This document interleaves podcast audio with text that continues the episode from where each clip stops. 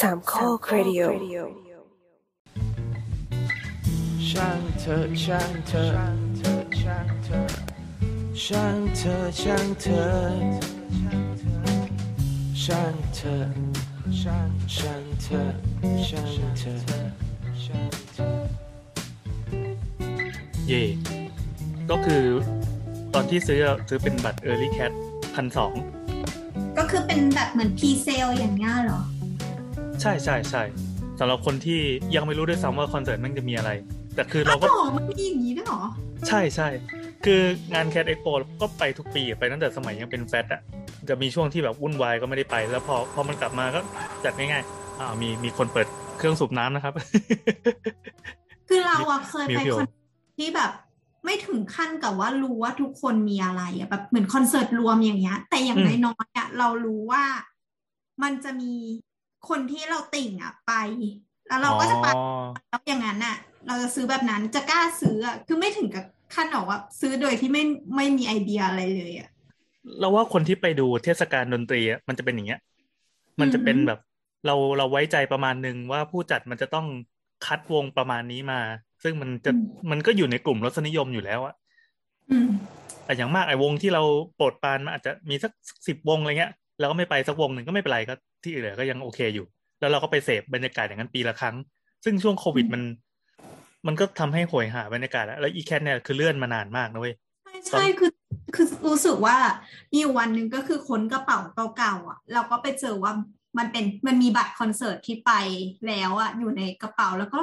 ตกใจรู้สึกว่า เฮ้ยคอนเสิร์ตครั้งสุดท้ายที่ไปอะ คือปีอะไรวะ เดี๋ยวให้ดูคอนเสิร์ตบูมของทอยซีวานปี 2019 โอ้โหคือวันแล้วก็แบบช็อกแบบ เฮ้ย กูไปครั้งสุดท้าย2019คือเมื่อก่อนอะไปปีละหลาย ๆ คอนเสิร์ตเลยอะคือทำงานได้เงินมาก็ไปเปย์ลงคอนหมด เออเออจริงก็ก็ก็ซื้อของไอ้ยซื้อความสุขอะเออโดยตรงเลยอะโดยตรงเลยอะก็เลยแบบโหไม่ได้ไปคอนเสิร์ตมานานมากแล้วแล้วก็แบบจำความรู้สึกของความตื่นเต้นของการแบบ เวลาไปคอนเสิร์ตมันต้องเตรียมตัวไม่รู้พี่ต้องเตรียมตัวไหมขึ้นน้ำมาเตรียมตัวเว้ยแบบสมมติว่าเราไปเตรียมอะไรอนวะเสิร์ต เลดี้กาก้ามาดอนน่า Troye Sivan อ่าอะไรอย่างเงี้ยเขาก็จะมีคอนเซปต์ใช่ไหมเราอัลบั้มของเขาอะพูดถึงเรื่องอะไรอย่างมาดอนน่าเนี่ยเขาก็แบบจะต้องแต่งตัวเป็นแบบblack queen อะไรพวกเนี้ยคือแบบมันสนุกมากมันต้องเตรียมตัว คือทุกวันเนี้ยซื้อรองเท้าส้นสูงมาไม่ได้ใส่เว้ยคือคือต้องมีใส่เดทโค้ดเนี่ยเหรอเพื่อไปคอนเสิร์ตเฮ้ยอันนี้ไม่ค่อย get เราน่าจะไม่ได้ไม่ได้อยู่ในวัฒนธรรมนั้นเท่าไหร่ คือเราไปดูเทศกาลดนตรีก็คือไปแค่ไปดูงานอะ โอ้โหเด็ดเคเราคือแบบไม่เคยใส่ที่อื่นเลยอะคือใส่ไปคอนเสิร์ตอย่างเดียวอะมันคือแบอันบนี้อันนี้คือน้ำน้ำเดินไปหยิบถุงพลาสติกถุงหนึ่งมา แล้วก็ข้างในก็มีรองเท้าที่เก็บไว้อย่างสวยงาม สภาพผ่านการใช้งานมาแค่หนึ่งวัน โปรดเรียกนามว่าควีนเฮ้ยน้ำลองใส่อันนี้ เราอัดไปเรื่อยๆดิเผื่อเดินแล้วมีเสียงกับแก๊บก็แบบ ปกติไม่ได้แต่งตัวแบบนี้ แต่เวลาที่เราไปคอนเสิร์ตอะเราก็คือแต่งแต่งแบบนั้นเลย แต่งแบบบ้าบอเลยแบบมันสนุกมากเราความสนุกอย่างหนึ่งก็อย่างที่บอกว่ามันไม่ได้เสพเฉพาะดนตรีเนาะมันเสพบรรยากาศมันเสพเพื่อนอืมอืมชอบอะไรคล้ายๆกันเรามาเจอกันอะไรอย่างเงี้ยโอ้พูดแล้วคิดถึงจังเลยอะแต่มันไม่มีคอนเสิร์ตอะล่าสุดที่เห็นจัสตินบีเบิลมาเปิดขายก็คือแบบเปิดว่าเยี่ยแม่งซื้อไว้ทัน เออไอบรรยากาศของการแข่งแย่งกลับมาแล้วอาเชิญครับพี่โอครับ พี่ได้ไปดูสุนทราพรณ์มาบ้างไหมครับเห็นเคสยังเลยแล้วไปล่าสุดไปดูน้องน้อยอะไรเฮ้ย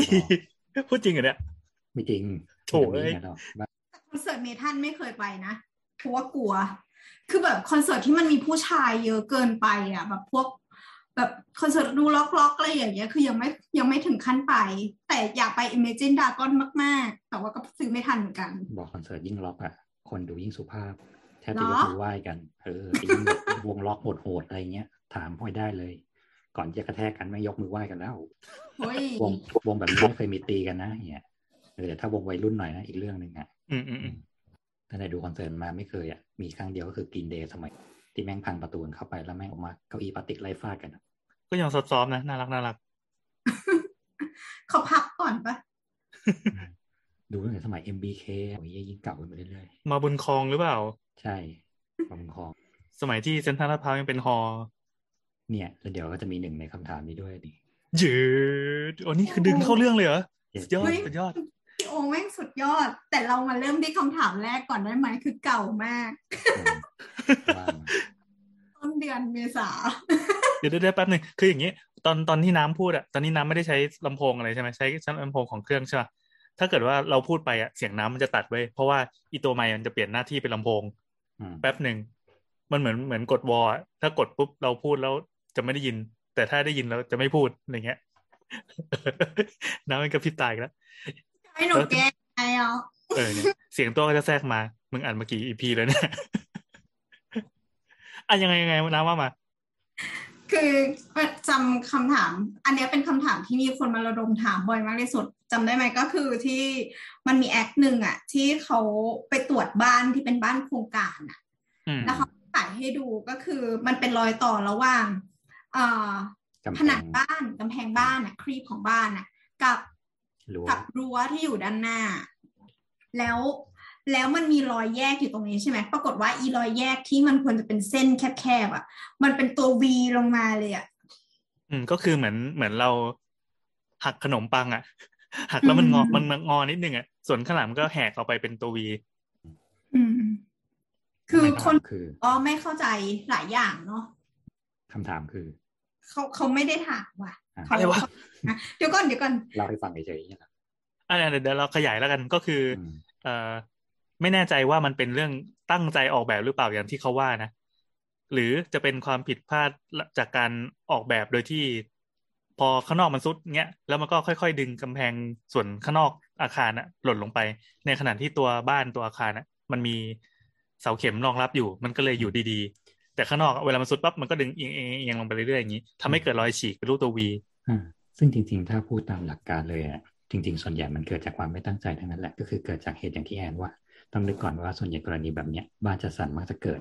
เพราะบ้านจัดสรรเนี่ยเขาจะลงโครงสร้างเฉพาะนั่นก็คือตัวบ้าน ทีนี้เนี่ยพอเลยจากตัวบ้านไปปั๊บเนี่ยสู่ความเบื้องว้างเนี่ยเขามีอะไรถมได้เขาก็จะถมลงไปโดยที่เขาไม่ได้อัดไม่ได้มีการต้องบดอัดเอารถมาทับมาอะไรเงี้ยครับซึ่งนั่นหมายความว่าตัวแล้วคือของไอโครงสร้างของกำแพงรั้วบ้านเนี่ย ปกติถ้ามันจะต้องมีฐานรากของมันเนาะเป็นช่วงเป็นช่วงเนี่ย แต่ทีนี้เพื่อการตัดงบประมาณเนี่ย เขาก็จะไม่ค่อยต่อเขาไม่ค่อยต่อเข็มหรอกเขาก็จะเป็นฐานที่ตั้งอยู่บนดินเลย ซึ่งนั่นหมายความว่ายิ่งไกลจากตัวบ้านออกไปเท่าไหร่เนี่ยดินก็ยิ่งสุดเร็วขึ้นเท่านั้นเท่านั้นไปเรื่อยๆ เพราะฉะนั้นเหตุเกิดเนี้ยเกิดขึ้นตรงที่ว่าพอมันเลยจากตัวบ้านออกไปอะมันสุด แต่ที่อยู่ใกล้บ้านสุดเนี่ย มันก็ยังเกาะอยู่กับ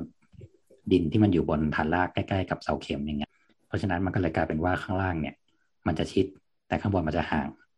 มันก็จะเป็นวีเทปออกไปเลยข้างนอก ทีนี้เนี่ยส่วนใหญ่ที่มักจะมีคำถามเกิดขึ้นว่า แล้วอีกกรณีแบบนี้เนี่ย กูควรทำรั้วยังไงดีหนึ่งทำรั้วแม่งวิ่งมาชนกับตัวบ้านเลยไหมสองตัดจอยแยกเลย เว้น หรือสามก็เป็นอย่างนี้แหละช่างมัน แล้วค่อยเอาโฟมอุดๆเอาเอ๊ะข้อสองกับข้อสามมันต่างกันยังไง คือ ข้อสองคือ แยกแยกตัวรั้วกับตัวบ้าน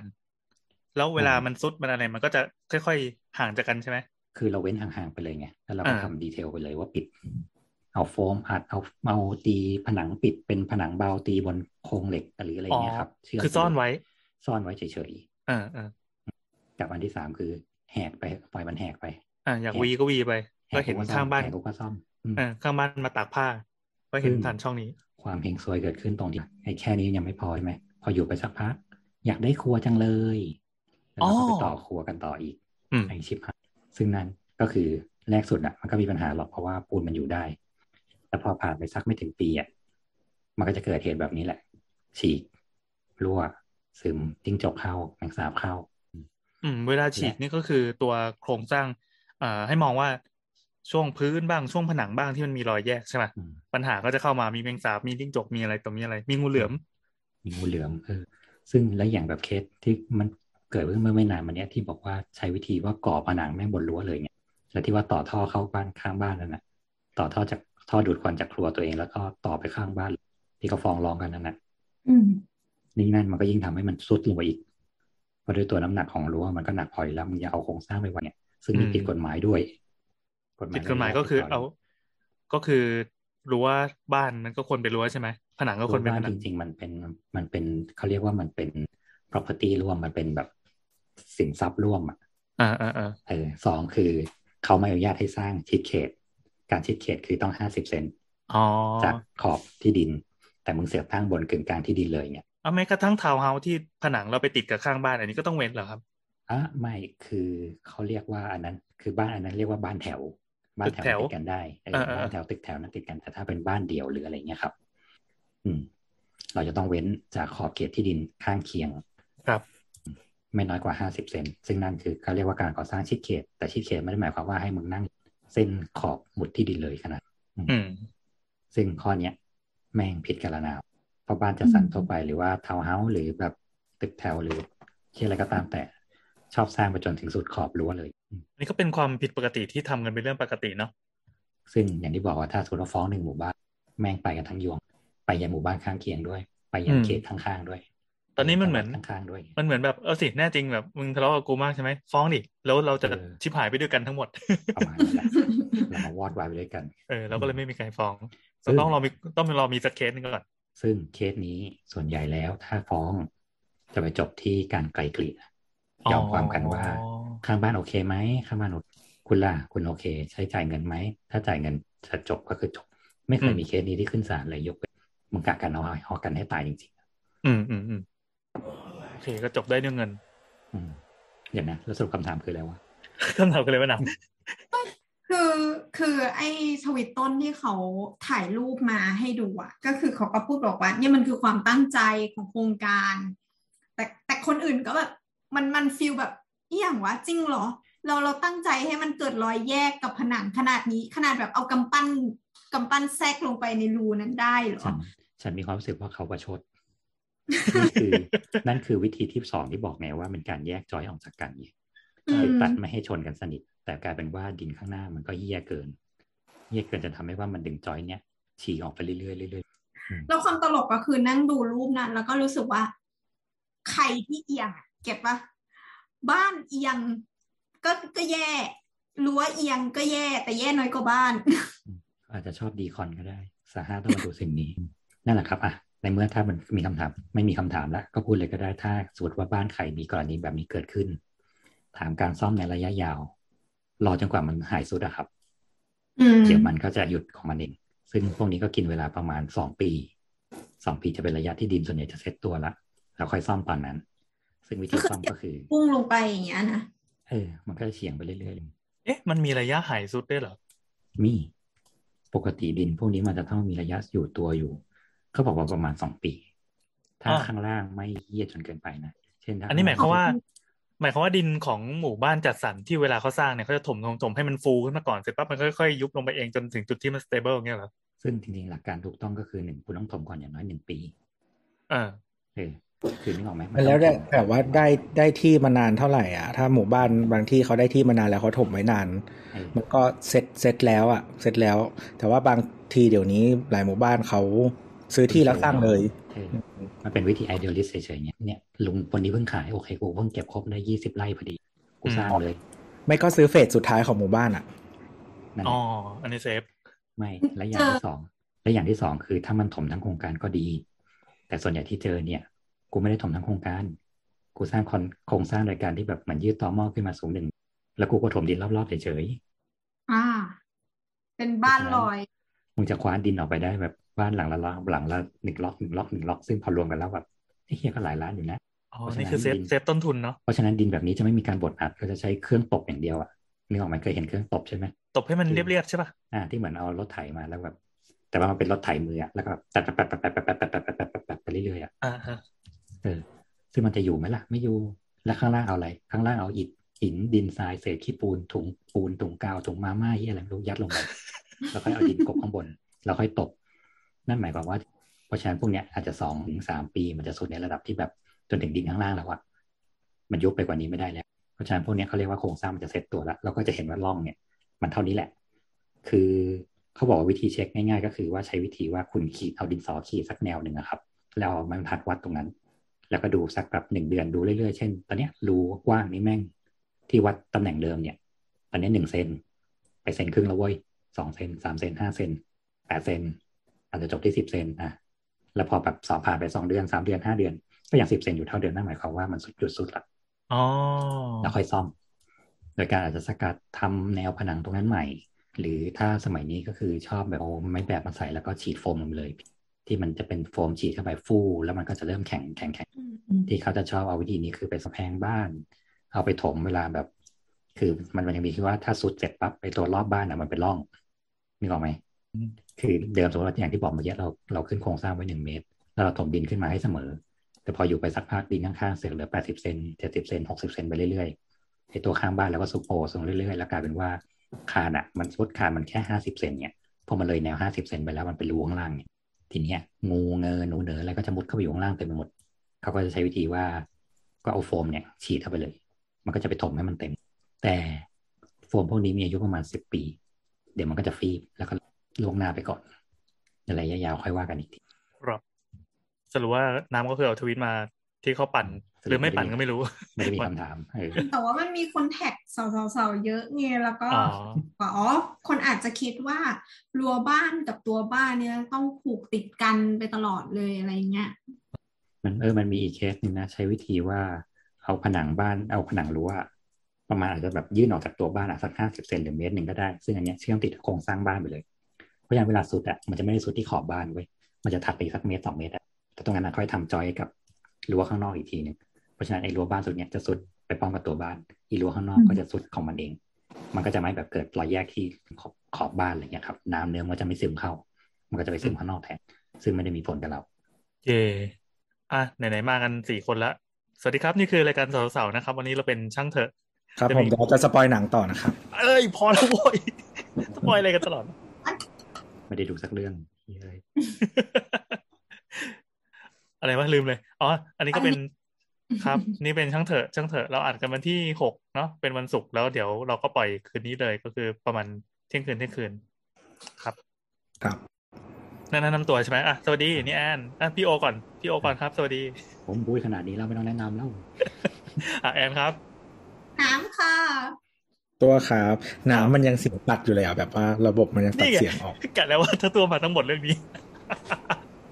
เอ่ออย่างนี้นผู้ฟังสามารถโดเนทค่าไมค์ให้น้ำได้นะครับ เราจะใช้กินเหมือนเดิมแล้วก็ไม่ซื้อใหม่ซื้อไมค์ตัวละร้อยเก้าเก้ามาใช้ก็ได้เปล่าวะซื้อแล้วสั่งแล้วเนี่ยสั่มึงงแล้สั่งมาวจากจีนอะมึงสั่งมาจากจีนมึงสั่งตั้งนานแล้วอะอืมสั่งโดยที่แล้วมันออกไม่ได้อุ๊ยเราอะเพิ่งสั่งเราสั่งของจากจีนอะ ก็ตั้งแต่ก่อนสงครามสงกรารด้วยสงครามสงกรารสงกราร ก็คือยังไม่ได้เลย คือธรรมดาของด่านมันปิดเออด่านมันปิดตอนเนี้ยคือจีนอย่างที่บอกว่ามันมีล็อกดาวน์อยู่เป็นบางเมืองบางเมืองใช่ไหมแล้วทีเนี้ยก่อนที่มันของอะมันยังไม่ออกมาจากโกดังอะ เราก็มันก็ขึ้นขึ้นแค่ว่าอยู่ต่างประเทศ ทีเนี้ยจนจนมันจะครบกำหนดที่จะต้องส่งแล้วอะมันก็ขึ้นขึ้นว่าอ๋อเพิ่งออกจากอู้อี อี้อู ประมาณนี้เมืองประมาณเนี้ยเอออันนั้นอันนั้นมันเป็นเมือง port ที่ปกติถ้าใครเวลาสั่งของจากจีนอะเมืองนั้นจะถูกสุด ซึ่งซึ่งซึ่งเราอะเราก็ไม่รู้ว่าที่ไหน มันอยู่บนทนเจอเจียงแล้วเราก็อ๋อหรือว่าเจอเจียงโดนปิดอยู่วะก็เลยเออจริงๆแลนด์บอร์เดอร์มันถูกปิดทั้งหมด ฉะนั้นของที่ส่งออกได้ก็คือจะมี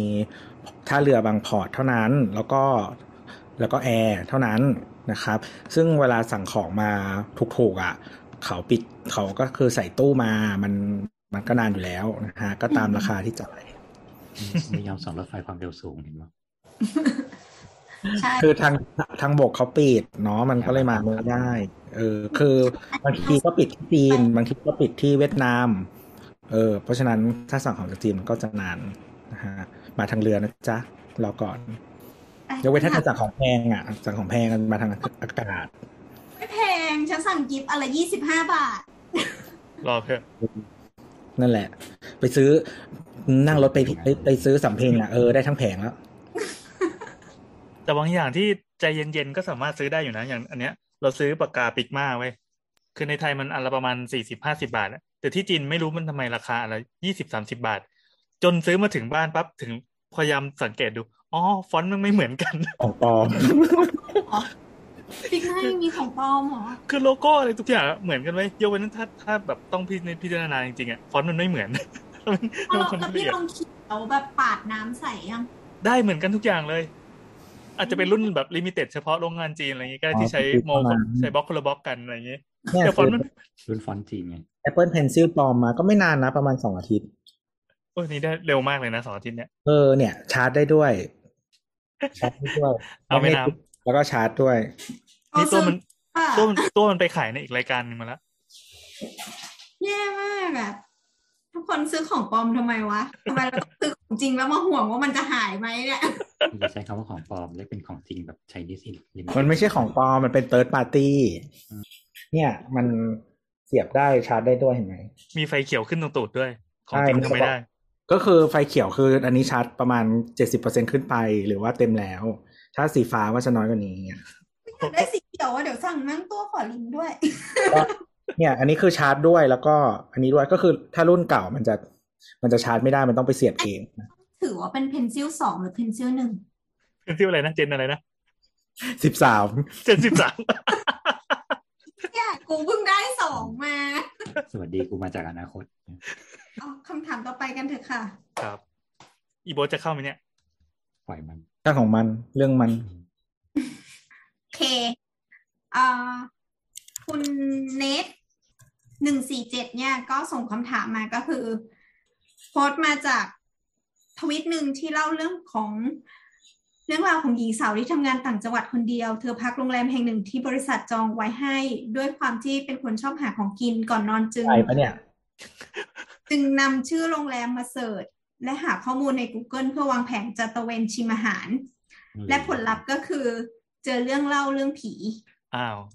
อันนี้ตามสูตรเลย ซึ่งคนที่เขามาถามกับรายการสาวๆๆเนี่ย เขาก็ถามว่ามันมีวิธีการสร้างโรงแรมแบบไหนที่มีฟังก์ชันในการกันผีไม่ให้มีผีหรือมีผี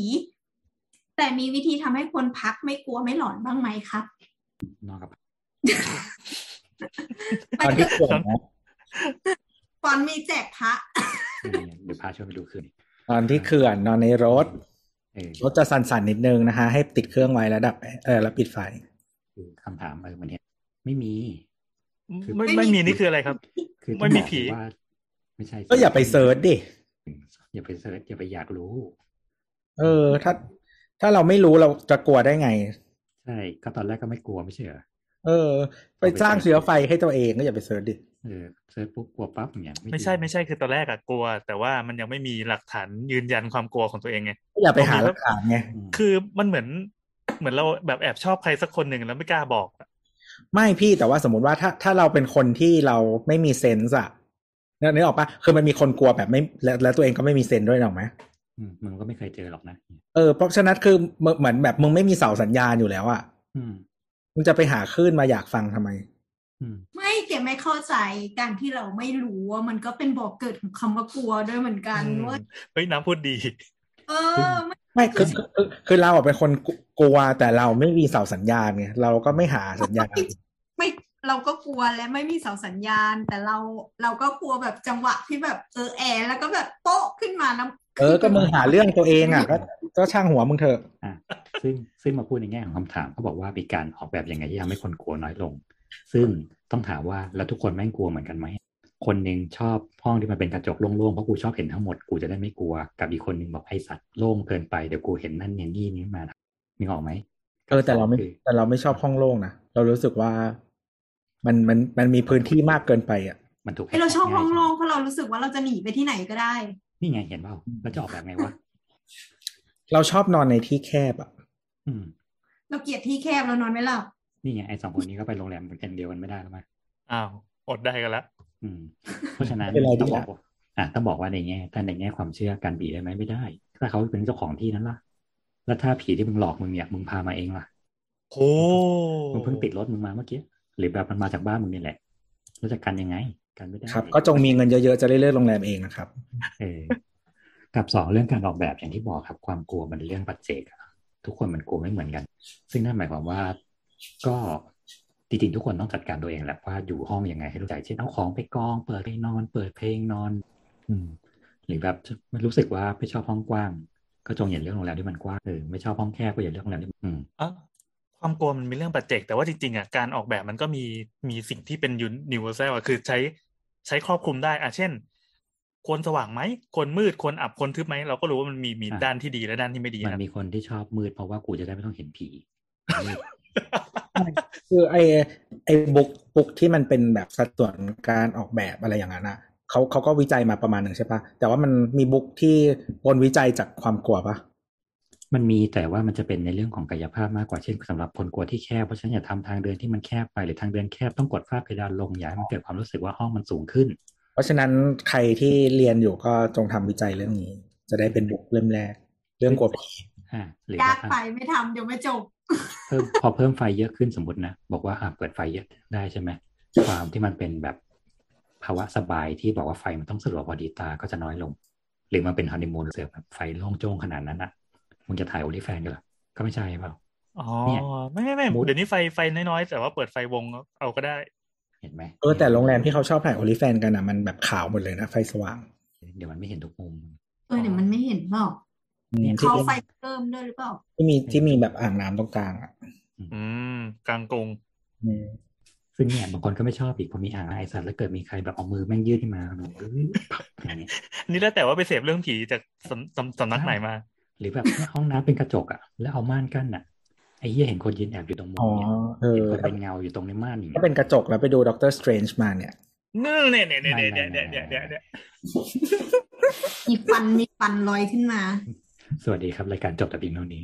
อืม ซึ่งเนี่ยก็เลยบอกว่าจริง ๆ แล้วมัน มันยากอะมันยากจริง ๆ นะเออหรืออย่างบางคนเนี้ยไม่ชอบสะท้อน เออ นี่เป็นคนหนึ่งที่ไม่ชอบของสะท้อนมีทีอะอยู่ๆก็น่าอยู่ๆก็น่ากลัวขึ้นมาอีกหรือกระจกห้องน้ำอย่างเงี้ยครับ กระจกอ่าห้องน้ำเนี่ยเรื่องเล่าในกระจกห้องน้ำเยอะมากแต่ถามว่าเราจะน้ำไม่มีกระจกได้หรอก็ไม่ได้อีกผมเคย ผมเคยไปโรงแรมหนึ่งที่ คือจริงๆมันก็ไม่ใช่โรงแรมแพงอะไรอะห้องน้ำกระจกมันไม่ได้ใส่ปิ๊งอะ แต่เวลาอาบน้ำปั๊บเปิดน้ำอุ่นให้มันเต็มที่อะแล้วฝ้ามันจะขึ้นกระจกใช่ป่ะเราก็จะไปวาดหน้าผีด้วยนะทิ้งไว้ในกระจก เคยได้ยินเรื่องเกี่ยวกับฝ้านี้ไหมล่ะทำไมครับ มือรูดแบบแจ็คแอนด์โรสอย่างเงี้ยเหรอเออไม่แล้วคือมันเป็นพอมันเป็นฝ้าใช่แบบมันฝ้าเสร็จแล้วแบบมันก็คือเป็นตัวหนังสือขึ้นนะนี่แหละ แล้วก็อ๋อแบบเป็นมือแปะเข้าไปอย่างเงี้ยกับเออมีอันหนึ่งที่เหมือนแบบพอแบบเป็นฝ้าปั๊บก็เปิดประตูห้องน้ำฝ้าก็ค่อย ๆ ลดลงจืดอันนี้ดี เออมันในในแฮร์รี่ก็มี Fantastic Beasts ภาคล่าสุดนั่นไงมาทุกดอก เออเนี่ยครับ เพราะฉะนั้นกล่าวว่า มันก็มีแหละ มันก็แต่ว่ามันต้องนึกออกไหมมันก็ต้องเป็นความกลัวมาตรฐาน เปิดไฟสว่าง ทางเดินไม่วังเวง ดูมีความกว้างพอที่จะไม่เกิดการแบบตู้ไม่เก่าเกินไป มีเท่าที่จำเป็นไม่ต้องมีหน้าบานก็ได้ อ่าอะไรเงี้ยเข้าใจว่าเข้าใจว่าคนถามน่าจะรวมไปถึงพวกหลักการออกแบบที่เป็นมงคลเพื่อความเชื่อในการ เออ มีสิ่งนี้แล้วสิ่งชั่วร้ายจะไม่อยู่อะไรอย่างนี้ด้วยหรืออเปย่าล่างที่บอกไง ถ้าสมมติว่าเขาเป็นเจ้าที่แล้วเขาเดินเล่นเฉยๆอะมึงเห็นแล้วมึงกลัวเองอะว่าเขาได้ไหมล่ะอ๋อ กูก็ไม่ได้มาน่ากลัวเลยนะ กูมาเออหล่อๆด้วยหน้าเหมือนนเดชน์เลยเดินทะลุผนังมากลัวไหมล่ะเออเอก็อกลัวไงแต่อ๋อถามว่ากูทำอะไรผิดไหมกูก็ไม่ได้ทำอะไรผิดเออฟีลลิ่งเหมือนเหมือนล่าสุดเนี่ยเพิ่งมีคนขับรถไปในแก่งกระจานแล้วไปเจอเสือดำเป็นๆเดินยิ้มอยู่ข้างถนนอะไรเงี้ยอืม คือถ้าคนที่กลัวก็คงจะกลัวขี้ขดตัวหาย แต่คนนี้คือเขาจอดรถแล้วก็รอดูน้องมาเดินข้างรถ แล้วก็ล้มแผลแบบน้อยน้อยๆอยู่ข้างรถอะน่ารักอืมเขากำลังหาเจ้าของอยู่ปะที่บ้านมีแมวยังอะไรเงี้ยอยากได้แมวไหมพาไปเลี้ยง เนี่ยครับ มันก็เลยแบบถามว่ามันก็ต้องนั่นแหละ มันก็ต้องบอกถ้าถ้าทำได้สุดๆมันก็ ไม่มีอะก็มีสิ่งศักดิ์สิทธิ์ประจำแต่ถามว่าหลาย ๆ ที่อะมีสิ่งนั้นก็ไม่ได้ช่วย เออ แต่ว่าบางโรงแรมอะอย่างโดยเฉพาะโรงแรมในกรุงเทพที่เก่าหน่อยอะ บางทีมันจะมีภาพวาด ที่บางทีมันก็จะมีแบบเอ่ออาจจะเป็นหน้าคน หรือว่าเป็นบันทิงจิตบันเทิงใจแล้วนะเอออะไรอย่างเงี้ยคือจะเป็นภาพวาดที่สไตล์แบบเก่าหน่อยที่มันอาจจะคล้าย ๆ พวกเอ่อผนังวาดหรืออะไรอย่างเงี้ยที่คือโรงแรมสำหรับแบบฝรั่งอะเขาก็จะชอบมีภาพอะไรอย่างเงี้ยใช่ไหมแล้วก็หรือบางที่แบบ อย่างที่เราไปมาเขาวก่อนอะไม่พูดชื่อแล้วกันริมน้ำอะไรอย่างเงี้ยอืมก็จะแบบศิริราชอะไม้เยอะๆเออ อะไรอย่างเงี้ยแหละมันมันจะมีไม้เยอะๆกรุไม้เยอะๆ แล้วก็จะมีแบบคิ้วมีมุมมีบัวอะไรอย่างเงี้ย แล้วก็พร้อมภาพวาดเนี่ยก็จริง ๆ ก็ครับพกสิ่งที่คุณสบายใจไปสบายใจเองเออ แล้วก็มีมีอีกโรงแรมหนึ่งกลางกรุงแต่อันนี้เป็นโรงแรมใหม่เอออันนี้อันนี้เราไปนอนมาหลายครั้งแล้วเหมือนกัน เป็นโรงแรมห้าดาวเนี่ยก็คือห้องน้ำอะ คือศิริราชปิยมหาการุณอยู่สุขุมวิทที่เดินลงมาแล้วจะมีของขายที่เหลือ ฮะอะไรเปล่าเปล่าไม่ได้เปิดเรื่องอะไรกันอยู่ก็คือห้องน้ำอะ จริง ๆ มันไม่ได้ถูกกั้นจากห้องนอน คือมันจะมีประตูหนึ่งบานที่เป็นประตูเลื่อน แต่ว่าอีกอีกอีกผนังฝั่งหนึ่งของห้องน้ำอะ มันเป็นเชลฟ์มันเป็นชั้นที่ตั้งขึ้นมา แล้วก็มันมันสูงเกือบถึงเพดานแต่ไม่ถึง และตรงที่พื้นอะ มันลอดเข้าไปได้ อืมอืมอืมทำไมวะ เออไม่รู้เหมือนกันนะพี่ เออแล้วก็แล้วก็เวลาอาบน้ำก็หนาวด้วยเพราะว่าแอร์มันมา เออว่ะแต่ว่าไปนอนหลายรอบแล้วนะ ก็ดีนะ วิวดีวันนี้อะคนไปนอนด้วยไม่ซ้ำเลย จากประสบการเอณ์อพลอยถูกเลด้วยครับกูอะไม่ไม่เถียงไม่เถียงเกี่ยวเลยแล้วเอ่อเดินลงมาข้างล่างก็จะมีของขายนะฮะแถวนั้นนะอันนี้ถ้าฟังฟังประสบการณ์จากพลอยแล้ว ไม่ว่าคุณจะอยู่ประเทศไหนก็ตามอะเรามีแม่ป้าป้าแม่บ้านอยู่ในตู้เสื้อผ้าเสมอได้ทุกอย่างโอ้โห เออแล้วไปหลายที่เราเราจะพกสิ่งศักดิ์สิทธิ์ถูกไหมเขาอาจจะไม่กลัวของที่เราพกเขาว่าคนละศาสนามัเป็พลังงเนี่ยเขาว่ามันเป็นพลังงานยูนิเวอร์แซลอ๋อจริงๆเขาบอกว่าหลักการของผีเลยเขาจะทำอะไรเราได้ไงการที่เราพกสิ่งศักดิ์สิทธิ์คือเรารู้สึกว่ามั่นใจแล้วเราจะแบบกำลังใจมากกว่าเขาอะก็เหมือนหมาถ้าเวลาหมามันรู้ว่าเรากลัว เออ แบบนั้น ถ้าเราจ้องตามหมาหรือบีบหมาพอรู้ว่ากูไม่กลัวมันกัดกูเลยนะบีบใคร นั่นแหละครับ เพราะฉะนั้นคำถามนี้จนปัญญาครับ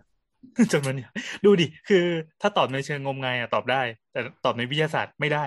อะไรวะเอออะไม่ก็ต้นเรื่องมันไม่ใช่วิทยาศาสตร์ไปตอบด้วยวิทยาศาสตร์ได้ไงมันสิ่งนี้มันเป็นสิ่งที่ว่าเป็นนามธรรมเกิน ความกลัวมันบางคนกลัวสีดำอย่างเงี้ยเจอห้องสีดำก็ไปกลัวกันก็ไปโรงแรมอื่นดิไม่ไม่ดูในอัลก d าก่อนว่าห้องสีอะปไรระเด็นประเด็นคือมึงก็ต้องเลือกไง ไม่ก็คนนี้เขาบอกว่ามีคนจองให้เขาไงอะอ๋อนี่ก็สวยไปไงอืม ก็บอกว่าเจ็บจังเยอะๆแล้วเลือกเอง แล้วไงแล้วจะจะให้เราไปออกแบบเดี๋ยวนั้นเพื่อจะแก้ให้เงี้ยก็ไม่ได้ปะวะมีมีเพื่อนที่แบบว่าต้องดูรูปรูปโรงแรมก่อนพัก เพราะว่าไม่ชอบห้องน้ำที่ใช้โมเสกเป็นคนไม่ชอบความสกปรกในร่องทำไมอะ เออ มันสกปรกแล้วมันน่ากลัวนี่น่าก็น่ากลัวในแง่มันมันมันมันยาแนวเยอะเกินไปอะ อ๋อ ความราอะไรอย่างงี้ มันดูไม่สะอาด ใช่ใช่ก็คือถ้าก็คือต้องต้องเวลาจะจองก็คือต้องรีวิวห้องน้ำก่อนถ้าเห็นโมเสกปุ๊บก็คือไม่เลือกอืมตอนนี้ว่าเอาที่ฉีดตูดเท่านั้นเนี่ยเออแต่ที่ฉีดตูดอะบางทีอะเหมือนโดยเฉพาะโรงแรมในกรุงเทพถ้าโดยเฉพาะโรงไม่ใช่โรงแรมโดยเฉพาะโรงแรมห้าดาวอะหลาย ๆ ที่มันจะไม่มี แล้วก็ เออนั่นแหละ ก็แต่ว่าถ้าใครไปถึง แต่จริง ๆอะมันไม่ได้บางทีมันไม่ได้ไม่มีทั้งโรงแรมนะมันไม่มีแค่บางฟลอร์หรือว่าบางห้อง อะไรอย่างเงี้ยก็เวลาเช็คอินก็ลอง request ดูว่าขอห้องที่มีที่ฉีดตูดครับอ๋ออะไรอีกเรื่องเวลาพวกได้บอกว่าดับเรื่องผีที่บอกชอบได้ยินเสียงน้ำหยดในห้องน้ำแต่พื้นเปียกอะไรเลยไม่ไม่เปียกเลยครับอะไรเงี้ยน่ากลัวมาก ดูสายฉีดตูดด้วยบางทีน้ำหยดตรงนั้น ผีขี้อีกแล้ว ก็คือ ก็คือไปปิดวาล์วหมดเลยแล้วแม่บ้านก็งงปิดวาล์วเอาเนี่ยอืมตอนแม่บ้านมาทำความสะอาดแล้วก็งงงๆแขกแขกคนถัดไปงงน้ำไม่ไหลค่ะต่ออุ๊ย เร็วมากเลยอะแป๊บเดียวจบไปสามคำถามแล้วว่าดีนานๆจะสาระเดี๋ยวเดี๋ยวนะเมื่อกี้คำคำถามแรกคือกำแพงหลังบ้านใช่ไหมสองมันคืออะไรนะ อันนี้จดอยู่สองไม่มี เนี่ยสองเฮ้ยสองไม่มี เนี่ยเมื่อกี้สองเรื่องน่ากลัว อยู่ๆก็ข้าม โอเคโอเคเฮ้ยอันนี้เรื่องน่ากลัวว่ะอะต่อไปเป็นคำถามที่สามก็คือ มีคนโค้ดมาคุยกับสาวๆอีกแล้ว เป็นรูปของ บันไดราวบันไดที่ได้รับการออกแบบใหม่ ก็คืออันเนี้ยนะ เป็นราวบันไดที่ทำเป็นรูปของบ้านเรามันจะเป็นเฉียงไปตามระนาบของความชันบันไดใช่ไหม แต่อันเนี้ยคือทำเป็นหยักตามบันได หยักเป็นเออตามขั้นเลย ตามขั้นบันไดจำรูปไม่ได้แล้ว แต่แต่ว่ามีมีคำพูดมาในใจว่ากากแต่จำรูปไม่ได้โอ้โหโอเคเวิร์ดนะครับนี่คือคำตอบเลย อืมแต่แต่ แต่คือในรูปที่เขาเอามาเป็นตัวอย่างอะมันก็โชว์เหตุผลที่ดีไซน์ออกมาว่าทำไมต้องเป็นขั้นบันไดเช่นมีเหตุผลไม่ได้แปลว่าดีเขาตั้งมือจับอย่างเงี้ย คือพอมันเป็นมือจับแบบเอียงเขาก็ไม่ถนัดอะไรเงี้ยเขาต้องตั้งมือจับหรือว่าค่ะการที่มันเป็นขั้นบันไดมันสามารถวางของได้ หรือว่าตรงขึ้นลิจุฟดต์ค่ะบันไดเนี่ยสามารถนั่งได้อะไรประมาณเนี้ยเพื่อที่นั่งค่ะ ถ้าขั้นบันไดที่มันสูงดีอะ มึงนั่งไม่ได้ค่ะเพราะฉะนั้นคำถามคือ คำถามคือเขาบอกว่าเขาอยากลองฟังมุมมองของสาวๆๆหน่อยเกี่ยวกับการดีไซน์บันไดแบบนี้ เอ้ยราวบันไดแบบนี้ถ้าไม่รับเรื่องความสวยงามนะ มันเป็นการออกแบบตามหลัก ideal อะ idealistic อะว่าตามเหตุและผลนะมันแบบเนี้ย มันค่อนข้างดีตรงที่ว่าอะพูดถึงคนแก่ก่อนนะ เพราะว่ารู้สึกว่ารูปเขาอ้างอิงว่ามันเป็นบันไดของคนแก่ อืม ทีนี้เนี่ยเขาบอกว่าก็คือตามหลักฟิสิกส์อะถ้าบันไดมันเฉียงอะเวลาเราออกแรงอะเราต้องออกแรงโดยการแตกแรงไง ราะฉะนั้นเราใช้ใช้วิธีการเหนี่ยวตัว แล้วดึงอืมตัวขึ้นไปเนี่ยแรงเราจะใช้ไม่ได้ไม่เต็มที่ เออแรงมันจะแบ่งมันจะไม่ไม่ไม่ดันตัวขึ้นมันร้อยจะเปต้อองร์เซ็นแตะต์เข้าสายคอร์สแทนนั่นนะครับ แล้วมันอืมก็จะหายไปครึ่งหนึ่งและทีนี้เนี่ย มันโหนตัวลำบาก ถ้าเป็นคนแก่จริงๆนะนึกภาพคนแก่ขึ้น มันจะต้องโหนค่อยๆโหนขึ้นทีละนิดทีละนิดมันมันถึงจับตัวเราเนี่ยด้วยมือ แล้วก็อ่ากระชากตัวเองเพื่อดึงขึ้นไปอ่าทีละหน่อยเขาใช้ใช้มือช่วยในการออกแรงดึงอ่าตัวเองขึ้นไป ซึ่งอืมนึกออกไหมเพราะว่าแรงมันจับ มันมันใช้ได้เราออกแรงหนึ่งร้อยแล้วมันไปแค่ห้าสิบอะไรอย่างงี้เออซึ่งนึกออกไหมพอเวลาเราจับเราวเอียงๆอะข้อมือเราต้องบิด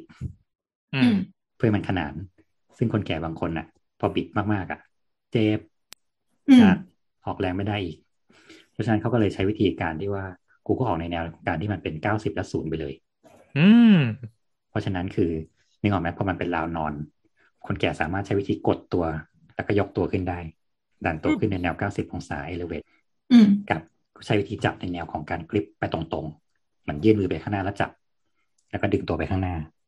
เนี่ย มันไม่ต้องแตกแรงเลย มันจะแบบเข้าและออกในแนวของแกนของมันปกติ และอันนี้ข้อดีของมันคือเหนียวได้โดยไม่แตก เหนียวได้โดยไม่ต้องแตกแรง ไม่ใช่ว่าเหนียวโดยไม่แตกนั่นอื่นแล้วเออครับผมซึ่งนั่นหก็มายคคือวามว่าใช้เขาสาพยามารถชาเออว้ายซึ่งนั่นหมายความว่าเขาสามารถพักได้เป็นทุกช่วง เขาสามารถเอามือวางพักได้โดยที่เขาไม่ต้องบิดข้อมือ เพราะฉะนั้นอ่าข้อมือเขาจะโอเค ถามว่าเนี่ยคือถามว่าถูกต้องตามหลักการออกใช้แรงไหมใช่ ถูก แต่นั่นแหละมันค่อนข้างที่มันจะไม่ไม่ซิมเพิลในการใช้งานพอมันยึกขึ้นยึกลง ยึกขึ้นยึกลงคอสก็เพิ่ม การจบอืมดีเทลก็ยากยกเว้นว่าทำเป็นดีไซน์ไปเลยเนี่ยและถามคือถ้าสมมติว่าเป็นคนแก่จริงๆเนี่ยกูขึ้นลิฟต์ ใช่ ใช่ก็เหมือนแล้วคือไม่เราก็จริงๆมันมีดีไซน์บันไดแบบที่เอ่อช่วยให้คนที่เคลื่อนไหวยากอะ ก็คือมีราวต่ำอีกอันหนึ่งอืม ตรงชั้นใช่พัก ขึ้นไปคือถึงตามชั้นพักปั๊บแล้วเราวต่ำลงมาเพื่อให้คนแก่มานั่งพักเอาหย่อนตูดได้อะไรอย่างนี้ไม่คือตามกฎแล้วมันจะต้องมีราวในลักษณะของการที่มันเป็นแปดสิบเซนเก้าสิบเซนอีกหนึ่งช่วงก็คือคนแก่บางคนเขาจะคอมเขาจะค่อนข้างเตี้ยลงมาแล้วอะกระดูกสันหลังเขาสุดเราเนี่ยเพ ราะฉะนั้นเขาจะจับราวสูงๆอะมันจะต้องโหนเหมือนแบบขี่ช็อปเปอร์อะเพราะฉะนั้นารก็คือที่เหมืมีอนราวต่ำความสูงเขาจะไม่ได้ไม่ได้มาตรฐานสำหรับเออความสูงปกติของสำหรับคนปกติแล้วเนี่ย อืมเพราะฉะนั้นการมีราวในลักษณะของแปดสิบเก้าสิบมันจะยังพอในระยะของการจับของเขาได้ และหรือคนที่ใช้แบบพวกไม้ค้ำใช้รถเข็นในกรณีที่มันเป็นทางลาด มันสามารถเหนี่ยวตัวในลักษณะของการที่นั่งได้ เพราะฉะนั้นถามว่าคือมันมีในความสูงระดับนั้นเนี่ย มันก็ใช้ได้ในระดับหนึ่งแหละ และสองคือขั้นบันไดที่ถ้าสมมติว่าเหมาะกับคนแก่จริง ๆ อย่างเงี้ยครับ มันจะอยู่ที่สิบห้าเซนโอ้นั่นหมายความว่าราวบันไดทีชิบหายเลยนะอืมเออมันแทบจะเป็นเส้นตรงอยู่แล้วอะยึกยักยึกยักช่างด่าแม่ขึ้นมาทันทีอืมนั่นแหละ ก็ต้องช่างเอาว่าความสมเหตุสมผลในการใช้งาน อาจจะทำราวแบบนี้ในลักษณะของการที่เรามีลูกตั้งความสูงปกติ17เซนครึ่ง18เซนอะไรเงี้ยครับ ก็ได้ แต่ถ้าเป็นลูกตั้งมัน15เซนแล้ว ก็ไม่ค่อยมีผลเท่าไหร่ ไอ้ที่ว่าจะเอาของมาวางพักอะไรเงี้ยมันไม่ได้ใช้ตลอดยกเว้นว่าคุณเป็นโกดัง ขึ้นลิฟต์ค่ากดดังขึ้นลิฟต์ค่ากดดังแต่ก็ลินั่ฟนต์แหละเป็นของมึงจะค่าเก็บของไว้ข้างบนทำไมวะเนี่ยอืมเออ ให้มันเพิ่มเพิ่มโหลดข้างบนมันก็ต้องไปทำโครงสร้างโครงสร้างหาเหวอะไรอย่างเงี้ยส่วนในที่รู้ว่าเป็นที่นั่งตรงระหว่างชั้นพักอะไรเงี้ยครับหงายสองคือเขานั่งลงไปเสร็จเขาลุกไม่ขึ้น คือถ้ามันเป็นความสูงปกติมันไม่มีทางนั่งได้อยู่แล้ววะอืมความแบบสี่สิบห้าเซนโดยที่ไม่มีอะไรให้เขายึดอะเขาลุกไม่ขึ้นนะ เขาเดินมาตั้งเยอะแล้วอะขาเขายึดแล้วนะล้มทำไงอะเออหงายเงือบลงไปนะลงชั้นหนึ่งเลยนะล้มเอียงทีก็กลิ้งลงตามบันไดไปเพราะฉะนั้นคือคือคือถ้าจะมีอะไรให้ คือถ้าเขาจะลุกได้มันก็ต้องมีที่จับข้างบนอีก แล้วก็มีใช่กั้นแล้วมันจะเพิ่มอะไรเยอะแยะมากมาย ซึ่งวิธีการลุกของเขาเหมือนลุกในห้องน้ำอะครับ การลุกในห้องน้ำเราจับเราต้องไปเราวเฉียงไปข้างหน้า 45 องศา ซึ่งมันจะต้องอยู่ข้างหน้าเราเยื้องถัดปีก 45 องศาก็โหนกตัวไปข้างหน้า แต่นี่ถ้าเรามีอยู่แค่ เขาทำได้อย่างเดียวคือก้มลงไปข้างหน้าเพลกลงพื้น กลิ้งม้วนหน้าหนึ่งทีแล้วค่อยลุกอะแล้วไม่แล้วยาวราวข้างๆอะ มันไม่ใช่ มันไม่ได้เป็นระนาบเกี่ยวกับที่เขานั่งเนี่ยมันจะมีอันหนึงต่ำอันหนึงสูงอะมันยืดยังไงอะมันขี่ chopper อะคนไม่ได้ชะนีถ้าจับอันต่ำก็คือล้มลงไปเลยนะอืมเพราะฉะนั้นอันนี้ไม่ make sense ครับด้วยประการทั้งปวง แต่ก็คือในในในแง่ของการออกแบบมันก็ดีนะ มันทำให้พอโยนปั๊บแล้วเฮ้ยมันพัฒนาต่อได้นี่หว่ามัน develop ต่กาอรถได้กเถียงกันอะไรนี่มันเป็นนี่มันเป็นเหมือนเออหนึ่งวิธีที่แบบอย่างที่บอกเมื่อกี้ว่าด้วยถ้าคิดด้วยวิธีแบบไอเดียลเลย มันถูกต้องทุกอย่างตามหลักฟิสิกส์ตามหลักการโน้มตัว แต่ถามว่าในลักษณะของการใช้งานจริง มันไม่ค่อย practical เท่าไหร่อ่าและยิ่งแล้วเราแบบเป็นมุมเยอะๆอย่างเงี้ยสมมติว่าเราเก็บงาน เก็บงานไม่ดีอะขอบของมันอะคมอีกอืม วัสดุเนี่ยเป็นต้นไม้ต้องเราต้องกลึงให้ดีแล้วแบบรอยต่อซึ่งนี่ออกไหมพอไม้มันมาต่อกันเยอะๆผ่านไปนานๆ มันก็แตกมันก็แยก แยกเสร็จที่แค่เดียวบาดมืออีกเสี้ยนต่ำอีกอคือไอ้ไอ้มุมมุมอย่างเงี้ยมีปัญหามากเลยเก็บเงินเก็บงานยากมาก คือคิดเคยคิดแบบราวบันไดเอาแบบไม่มีมุมเลยดีกว่า อะไรอย่างเงี้ย ให้มันง่าย เพราะว่าไม่งั้นมันมันจะมีปลอกที่เป็นยางสวมอีก ซึ่งไอ้พวกเนี้ยเวลาพับอะก็เป็นรอยพับทุเรศอีกเหมือนกันถูกซึ่งลักษณะของกริปที่คนแก่จับได้ถนัดก็อยู่ที่แค่ประมาณเล็กนิดเดียวมุนได้เพราะฉะนั้นดีเทลหลายๆคุณต้องทำราวสแตนเลสที่หล่อมาทั้งแท่งขัดเจียอย่างดีแล้วก็ย้อมเนี่ยแบบราคา นั่นแหละครับ คือลิปโหพอพูดเรื่องบันไดแล้วมาเรื่องลิฟต์ต่อเลยอะอืมมาครับ มีคุณ SN9 สงสัยมานานแล้วครับ อยากทราบว่าปุ่มกดลิฟต์ธรรมดากับปุ่มกดลิฟต์คนพิการด้านล่างมีความแตกต่างกันในการในคำสั่งเรียกลิฟต์มากน้อยแค่ไหนครับ หรือแค่ทำสองออปชันสำหรับคนทั่วไปกับคนสะดวกกับผู้พิการนั่นแหอืละมก็คือ อันเนี้ยคำตเราอบเรามีจะคำเห็ตานมบ่อย ตามอาคารที่มันแบบมีมีลิฟต์ให้คนพิการใช้คนแก่อะไรอย่างเงี้ยโรงพยาบาลเนี่ยจะเห็นบ่อยมากแล้ว โรงพยาบาลห้างอะไรเงี้ยแล้วนี่เป็นโรคจิตชนิดหนึ่งคือ ถ้าเห็นอีกอันหนึ่งที่เป็นของคนพิการจะชอบจดกฎของคนพิการก็เนี่ยเราเรียกได้ไหมล่ะก็เรียกได้เรียกได้ใช่เพราะฉะนั้นมันก็แค่เพิ่มออปชันในการที่เรียกอย่างนี้อืมจบคำตอบไปอยู่ในคำถาม มันคือระยะสูงต่ำเฉยๆไม่ใช่เหรอใช่ใช่คือแบบส่วนใหญ่ที่เห็นนะก็คือ เวลาเรากดอันข้างล่างไฟก็ติดทั้งสองอัน อืมอืม แต่อันเนี้ยมันมีคำตอบของคนหนึ่งคือเขามารีพลายบอกบอกว่า เออเขาอยากรู้ว่าฟังก์ชันอื่นน่ะมีเพิ่มไหมแล้วก็มีคนนำมาตอบว่า คนนี้เขาน่าจะทำงานที่โรงพยาบาลเขาบอกว่า ถ้าเป็นที่โรงพยาบาลของเราคุณน็อตนะคะแผงลิฟต์ของคนพิการจะทำให้ประตูเปิดค้างนานกว่าปกติ โอ้เจ๋งอืมอืมแต่แต่ว่าถ้าปกติแล้วอะประตูลิฟต์เดี๋ขยวองแผโรงงพลิยาฟต์บาลอะอะแผงลิฟต์หมายถึงมันข้างในคือ มันคือกดกดปุ่มไหน หมายถึงว่ากดทั้งแผงก็คือปุ่มไหนก็ได้ หรือปุ่มเปิด ซึ่งซึ่งอันนี้ต้องแยกนะว่าคำว่าแผงของคนพิการนั่นหมายถึงว่าต้องเป็นตัวที่อยู่ในลิฟต์นะตัวที่มันอยู่ข้างๆอะนึกออกใช่ไหมที่มันจะมีแผงกดข้างหน้าแล้วมันก็จะมีแผงกดข้างๆอะอันนั้นนะถึงจะมีการออกคำสั่งกับตัวลิฟต์ได้อย่างเดียว แต่ถ้าแผงที่มันฝังอยู่ในปูนนะครับ มันเป็นแค่สัญญาณที่ไว้สำหรับคอมาเฉยๆว่าชั้นนี้มีคนกดอืม เพราะฉะนั้นการหน่วงเวลาปิดเปิดเนี่ยมันต้องไปสั่งที่ตัวลิฟต์ข้างใน ก็คือไปตั้งค่ากับลิฟต์ครับ ซึ่งนั่นหมายความว่าวิธีการกดปุ่มปุ่มเปิดค้างไว้อย่างเงี้ยจิ้มจึ๊กเนี่ยมันก็จะเปิดหน้ามากขึ้นแค่นั้นเองมันก็จะจะนานหรือไม่นานแล้วแต่การตั้งหน่วง ซึ่งปกติ ก็ประมาณเท่ากัน เพราะเขาจะถือว่ามันมีเซ็นเซอร์อยู่แล้ว อืมเซ็นเซอร์มีสองแบบคือ เปิดค้างตลอดถ้ามันไม่ไม่มีอะไรไปตัดแสง กับอันที่สองก็คือเซ็นเซอร์ที่ว่าพอมันถอยมาชนปุ๊บมันจะเด้งกลับทันที ต้องใส่พร้อมกันสองอันอืมมันจะเขินๆหน่อยเวลามันหนีบมาโดนเราอืมก็รีบชอบเอามือไปชอบมือไปกดเล่นเอามืนะอไปตัดเอกเตะอืมคือถ้าสมมติว่าไหนไม่ตัดอะครับก็ใช้วิธีเอามือสอดเข้าไปตรงแกนประตูอะที่มันแบบบุ๋มบุ๋มๆเข้าใช่ไปได้ใช่อะกดเข้าไปตรงนั้นน่ะตรงนั้นเป็นวิธีวิธีหนึ่งที่จะทำให้มันเด้งกลับทันที คือเราเวลาเราเรา ขึ้นคอนโดหรือตึกที่มันเวลาเราขึ้นลิฟต์เรามีคนมาขึ้นพร้อมกันบ่อยๆอะเราอาจจะต้องเอาแขนนะกั้นตลอดเวลาเลย ไม่ไม่ว่าเซ็นเซอร์ตรงนั้นนะคืออะไร ก็คือเอาแขนกั้นตรงประตูให้ตลอดเลย คุณเป็นสถาปนิกหรือเปล่าเนี่ย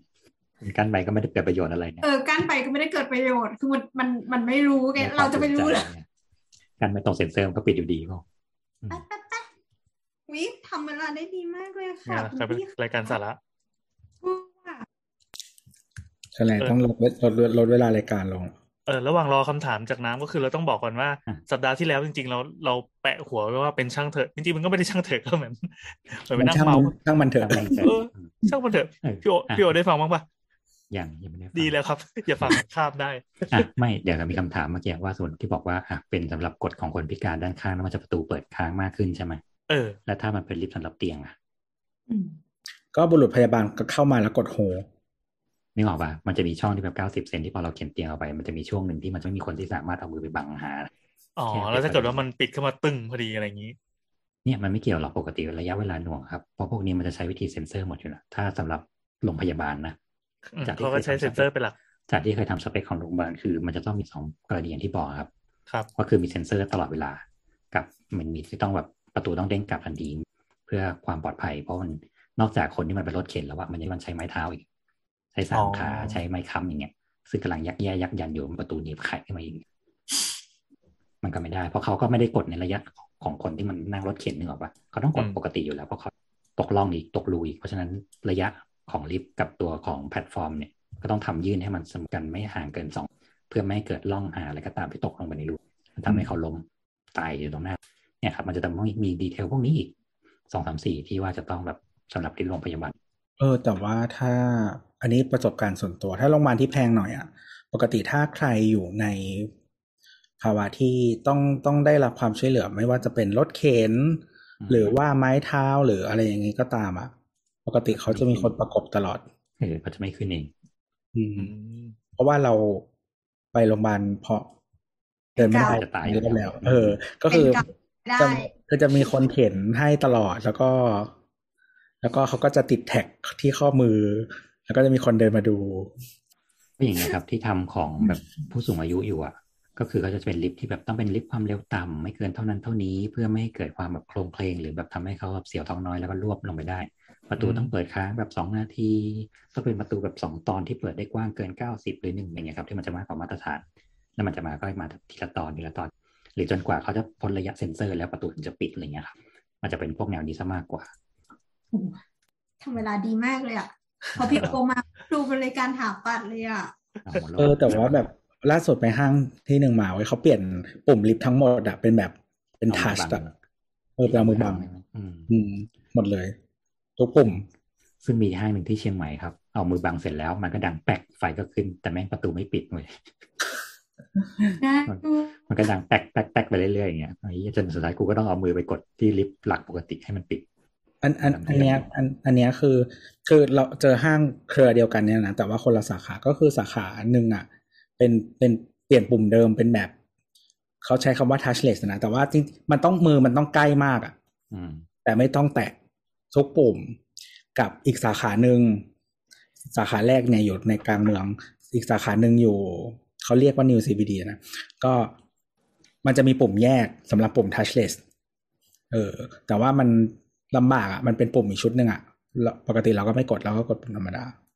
อืมอืมหลังๆก็กดธรรมดา เริ่มแบบ ก็ไม่ได้กลัวขนาดนั้น ไม่ มันชอบเอาแผงพลาสติกมาแปะ ซึ่งพลาสติกเชื้ออยู่นานกว่า ใช่ใช่ใช่อะเฮ้ยไปคำถามต่อไปเลยเหรอไปคุยเล่นกันก่อนไหมล่ะ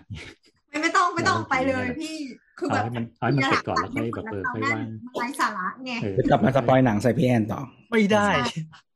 เออแล้วค่อยบอกสาระจบตรงนี้อย่างเงี้ยต่อไปก็เป็นทวิตที่ quote มาอีกแล้วเขาก็ถามว่าสาวๆตอบได้ไหมว่าการซ้อมเต้นเป็นสาเหตุของตึกสั่นจริงๆไหมก็คือทวิตที่เขา quote มาเนี่ย เขาเล่าถึงเอ่อตึกใหม่ของ SM ที่กวางหยา SM Entertainment ที่เป็น ที่ปั้นดาราเกาหลีมานะก็คือเขาบอกว่า ไอ้ตึกใหม่เนี้ยมันเพิ่งสร้างเสร็จประมาณ เร็วๆเนี้ยไม่แน่ใจว่าปี 2020 หรืออะไรประมาณเนี้ยก่อนก่อนหน้านี้ ก็คือตึกใหม่เนี่ย ที่กวางยาสั่นและรู้สึกไม่ปลอดภัย ผ่านไปสองเดือนมีการสืบสวนจากการเก็บข้อมูลและวัดผลของทีม Architectural Institute of Korea ออกมาบอกว่าเป็นเพราะการซ้อมเต้นทำให้เกิดการสั่นเป็นจังหวะที่หนักและแรง ซึ่งเขาก็มีรีพายต่อไปว่า การสั่นไม่ได้เกิดจากภายนอก เช่น พายุหรือแผ่นดินไหว แต่เกิดจากภายในจุดสั่นแรงสุดอยู่ที่ชั้น 9 และ 10 ซึ่งเป็นที่ตั้งของห้องซ้อมศิลปินและเทรนนี่ SM จะเช่าชั้น 9 ถึง 10เอ้ชั้น 6 ถึง 19 ในการซ้อมและเต้น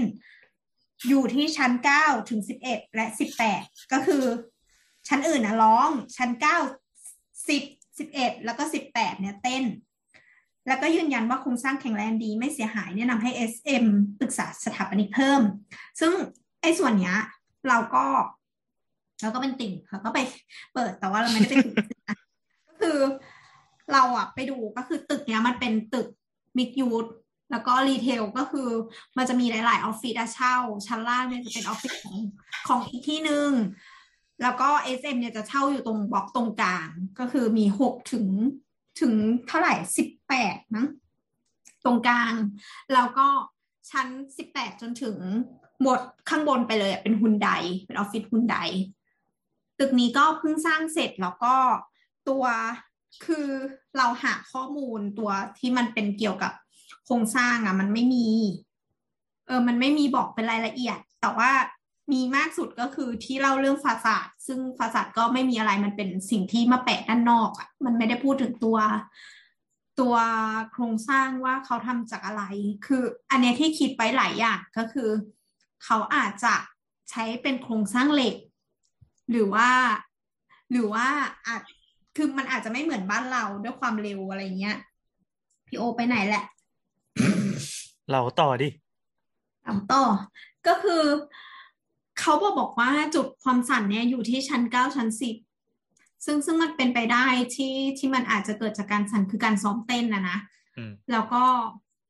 แต่แต่เราอะไม่แน่ใจว่ามันสั่นขนาดนั้นเลยเหรอ คือเราเข้าใจอยู่ว่าจำนวนของบอยแบนด์หรือเกิร์ลกรุ๊ปสมัยเนี้ยมันสตาร์ทที่ห้าคนขึ้นไปอะอืมแล้วแล้วมันอาจจะมีพวกเอ่อ backup ที่มาเต้นด้วย เพราะว่าเขาทำเป็นโชว์ถูกไหมบางครั้งเนี่ยการซ้อมมันมันอาจจะมีมากกว่ายี่สิบคน เหมือนที่เราเห็นในตามคลิปนี้ใช่ไหมเวลาเขาเต้นทีก็จะเต้นกันเยอะๆมากๆเลใช่ใช่ซึ่งความสั่นเนี้ยมันอาจจะมาได้ได้หลายทางก็คือคนเต้นเนี่ยมันก็คือไลฟ์โหลดแล้วอย่างหนึ่งแล้วก็อาจจะเป็นของเรื่องเสียงอืมเพราะว่าเท่าที่ดูแล้วอะ วิธีการซ้อมของเขาให้พร้อมเพียงก็คือต้องเปิดเพลงดัง ๆ ให้ได้ยินทุกคน แล้วก็จับจังหวะกันอะไรประมาณเนี้ยเราก็เข้าใจว่าเออพอมันซ้อมหนักๆมาก ๆ ที่เวลาที่จะต้องลงน้ำหนักหรือกระโดดพร้อมกันทั้งหมดเนี่ยมันก็อาจจะทำให้เกิดการสั่น แต่ทีนี้พอพูดว่าสั่นถึงถึงแบบทั้งตึกเนี่ย มันก็น่าค่อนข้างน่าตกใจแต่ว่า ด้วยความสั่นที่ว่าชั้นที่เขาทำเต้นกันเนี่ย มันอยู่ส่วนกลางอะเวลาที่มันเกิดความสั่นนะคนที่สัมผัสได้มากที่สุดนะมันจะเป็นชั้นบนๆขึ้นไป ซึ่งอันเนี้ยมันอาจจะทำให้ให้เขารู้สึกว่า เออ มันสั่นมากเกินไปหรือเปล่าตึกเนี้ยกำลังสั่นอะไรอย่างเงี้ยพี่เอกพี่โอไปแหละเดี๋ยวแป๊บนึงนะมีอะคือเราอะ ก็บอกบอกว่า คือเราไม่รู้ว่าดีเทลของพื้นเนี่ย มันมันทำอะมันมีอะไรเพิ่มไหมเพราะว่า ตอนแรกอะเราไม่ได้รู้ว่ามันเป็นตึกเช่า อืม แต่ตอนนี้คือมารู้แล้วว่าเป็นตึกเช่าเขาน่าจะไม่ได้ลงรายละเอียดของพื้นไว้มาก เพราะว่าถ้าทำเป็นห้องเหมือนว่าเขาอะตกแต่งให้มันเป็นห้องซ้อม แล้วก็มีค่ายอื่นเอามาเช่าสำหรับเต้นด้วยก็คือห้องเนี้ยมันก็ต้องหมุนเวียนก็คือมีการเต้นตลอดเวลา เอ่อมันก็อาจจะต้องลงทุนกับเรื่องพื้นเรื่องกระจกเรื่องเรื่องเสียงอะไรอย่างเงี้ยแล้วก็ไม่รู้ว่าไอ้การสั่นเนี่ยมันสั่นมาจากวัสดุที่ถูกเพิ่มขึ้นมาด้วยหรือไม่ไหมหนึ่งแล้วก็พี่โอก็บอกบอกว่า ถึงจะมีการสั่นได้เนี่ย พื้นที่รับน้ำหนักได้อะมันจะมีโหลดดึงดึงขึ้นขึ้นลงลงเนี่ยทำให้แผ่นพื้นมันกระพือ ต้องถามเรื่องปริมาณการซ้อมก่อนว่าเป็นยังไงอืมถ้าเกิด เป็นเหล็กหรือพื้นไร้คานพื้นไร้คานนี่ก็คือ เป็นพื้น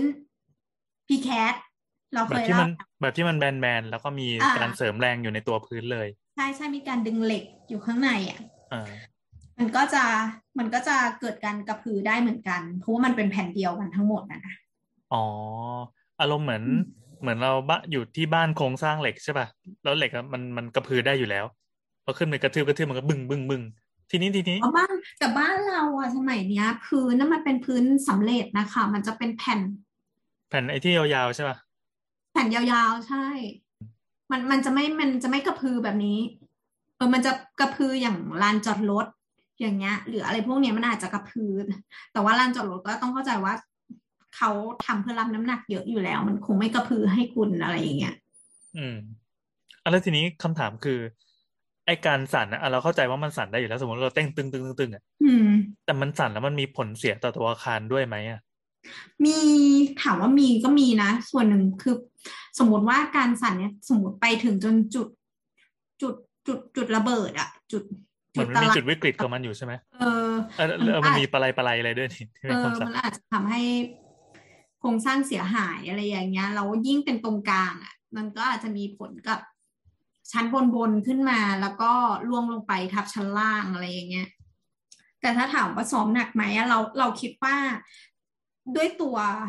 บริษัทเขาที่ต้องปั้นนักร้องเอง เขาก็อาจจะมีการซ้อมที่หนักอยู่แล้ว แล้วก็มันไม่สามารถให้ห้องอะว่างได้ใช่ไหมมันก็อาจจะมีการแบบให้ค่ายอื่นเนี้ยมาเช่าซ้อมห้องซ้อมนี้ด้วยอะไรอย่างเงี้ยมันอาจจะต้องเต้นตลอดเวลา การ manage นะนะ ให้มันให้มันแบบถูกใช้งานตลอดเวลาอะไรอย่างเงี้ย มันเกี่ยวกับค่าการสั่นไหมอะคือเราอะ resonance มันพอดีกันอะน่ากลัวถ้าอย่างนั้นอะสมมติว่า beat มันแบบดีมากทุกคนกระโดดตึ้งพร้อมกัน แล้วก็แบบจุดปลายปุ้ง เอาอย่างนี้เอ่อถ้าเป็นคอนเสิร์ตเนี่ยเราจะเห็นชัดมากเลย การออกแบบพวก hall คอนเสิร์ตอันนี้จะต้องเตรียมโครงสร้างไว้ เพื่อรองรับแรงที่ทุกคนกระโดดพร้อมกันตึ้งตึ้งตึ้งได้อย่างดีมากอืมเพราะยังไงก็ตามมันต้องเกิดขึ้น นี่เราเพิ่งพยายามไล่หาอ่านข่าวเพราะมันจำได้ว่าเคยมีครั้งหนึ่งที่มันมีคอนเสิร์ตสักอย่างหนึ่งอะแล้วทุกคนมันกระโดดพร้อมกันตึ้งตึ้งตึ้งจนมันถล่มที่ไหนแล้วปรากฏปรากฏว่าเนี่ย เมื่อมันจะไม่ใช่เมืองไทยปะอ่าเมื่อเมื่อเมื่อสักสองเดือนที่แล้วนี่เองที่ซิดนีย์ก็มีอีกเป็นเป็น theaterอืมเป็นศิลปินที่ร้องอะมันเป็นคอนเสิร์ตนะแต่ว่าเป็นศิลปินแนวฮิปฮอปซึ่งมันมันมันก็ไม่น่าจะกระโดดพร้อมกันป่าวะ แต่สุดท้ายมันก็คอล l ล s ลงไปแต่ว่ามันแค่นิดเดียว ไม่ได้ถึงกับถล่มบึ้มหมดเลย แต่แค่นี้พื้นก็ยุบแล้ว คนก็แตกตื่น ก่อนหน้านี้เราเคไม่ยแล้วเห็นพอแตนะกตื่นแล้วคนวิ่งมันก็อาจจะไอ้นี่อีกหรือเปล่าใช่ใช่เกิดว่าเกิดคนตายมากขึ้นแต่ว่าตายเพราะเหยียบกัน คือก่อนหน้านี้เราเคยเจออีกอันหนึ่งก็คือเป็น เราไม่แน่ใจว่าคอนเสิร์ตหรืออะไรก็คือเป็นสเตเดียมแล้วก็มีคนไปยืนมากเกินอัตราแล้วมันก็ถล่มลงมาคือ เข้าใจคำว่า stadium ไหมที่มันจะต้องยื่นยื่นที่นั่งออกไปให้เข้าใกล้ที่สุดอะอ่าอืมอ่าอ่าเออพอจำนวนคนมันเยอะขึ้น แล้วก็พวกเขาเมามันแม่กระโดดพร้อมกันอะไรเงี้ย แล้วมันหักปุ้งลงมาทั้งหมดเลย ก็คือไปทั้ง wing ตรงนั้นเลย มันก็มันก็เป็นไปได้ไม่แล้วตึกเขาจริงๆมันเป็นตึกออฟฟิศปะมันเป็น mixed-use ไงมันไม่ได้ทำเพื่อให้เกิดการคอนเสิร์ตอืมอืมอืมอืมที่น่ากลัวคืออย่างนั้นอะมันอาจจะเป็นแบบ ค่ามาตรฐานที่เขาทำมันอาจจะไม่ได้ถึงขั้นให้คนยี่สิบคนกระโดดพร้อมกันห้าสิบคนพร้อมกันอะไรก็ได้ มันไม่ได้มีสตูดิโอเดียวหรือเปล่า อืม เท่าที่เข้าใจนะ น่าจะเป็นแบบทั้งฟลอร์แล้วเขาซอยแยกย่อยเป็นห้องห้องให้มีการซ้อมอะแล้วก็สามารถแบบเปิดปิดประตูอะ อ๋อโอเค มันเอออืมก็น่าจะคนมันก็น่าจะได้ยิ่งเยอะหรือเปล่าหมายถึงว่าใช่ทั้งยิ่งเยอะหรือว่าเออซอยย่อยก็ได้อะไรเออเงี้ยมันไหมไม่น่าจะเป็นแบบสตูดิโอแบบเดียวอะไรอย่างนั้น ใช่ใช่ซึ่งถ้าสมมติว่า สมมติว่าเป็นห้องยาวๆอย่างเงี้ย เราเขาเกิดวันนั้นนะมีคนเช่าสามทีม แล้วก็แบบปิดประตูให้มีการใช้ได้สามห้องอะเราทั้งสามห้องแม่งวงหนึ่ง girl group วงหนึ่งเป็นฮิปฮอปอะไรอย่างเงี้ยแล้วก็แบบ กระโดดไม่พร้อมกัน แต่แต่มันเกิดคลื่น มัน resonance ไปเรื่อยๆอย่างเงี้ยนะเออตตำไปเรื่อยๆตำไปเรื่อยๆจนมันไอ้นั่น มันจะมีมีเพลงเพลงหนึ่งไว้จำได้ ตอนนั้นที่เรานี่วนกลับไปเรื่องคอนเสิร์ต Fat อีกแล้วอืมตอนนั้นที่ทะเลสาบเมืองทอง เออยุคนั้นเลย แล้วก็มันเป็นช่วงปีท้ายน่าจะเป็นท้ายสุดแล้วมั้งของคอนเสิร์ตของเทศกาลดนตรีที่ชื่อ Fat Fat Festival อะก็ เพลงอื่นๆนักร้องวงอื่นๆนะเวลาเขาร้องกันเต้นกันก็ปกติใช่ป่ะแต่ว่ามันจะต้องมีบางเพลงที่เป็นเพลงที่แบบโอ้กูมาเนี่ย เพื่อมาฟังเพลงนี้โดยเฉพาะ อันนี้ก็ตอนนั้นน่าจะเป็นวง Slot Machine เพลงผ่านอะอย่าลืมเรื่องราวที่ผ่านนะฮะอีท่อนฮุกท่อนเนี้ยตอนแรกก็ทุกคนแบบอยู่เฉยๆไปแต่พอมาถึงท่อนนี้ปั๊บทุกคนไม่กระโดดพร้อมกันอะ คนประมาณมันเป็นเวทีที่ใหญ่ที่สุด แล้วตอนนั้นมันดึกมากแล้วด้วย พออืมไอเวทีอื่นๆเนี่ยคนก็เริ่มมาทยอยทยอยมารวมมากองกันอยู่ที่ตรงข้างทะเลสาบซึ่งมันอืมเป็นพื้นดินนะ แต่กระโดดจนแผ่นดินไหวอะตึงตึงตึงแล้วก็เจ็ดโคตรดี แต่คือถ้าอยู่บนตึกคงกลัว แล้วก็คือถล่มลงไปในทะเลสาบ เออว่ะเหมือนเอาไว้เทสแรงว่าสามารถรองรับคนที่แบบเป็นคลื่นมนุษย์อะจำนวนน้ำหนักคูณเข้าไป ไม่รู้อืมคูณเป็นกี่ทะเลเท่ากับสาบน้ำหนักขุดหรือทะเลสาบธรรมชาติอะขุดปะขุดทะเลนะสาบน่าจะขุดนะคลองทะเลสาบขุดนะอ๋อก็จะทำตลิ่งไว้ดีอืมนั่นนะครับ มา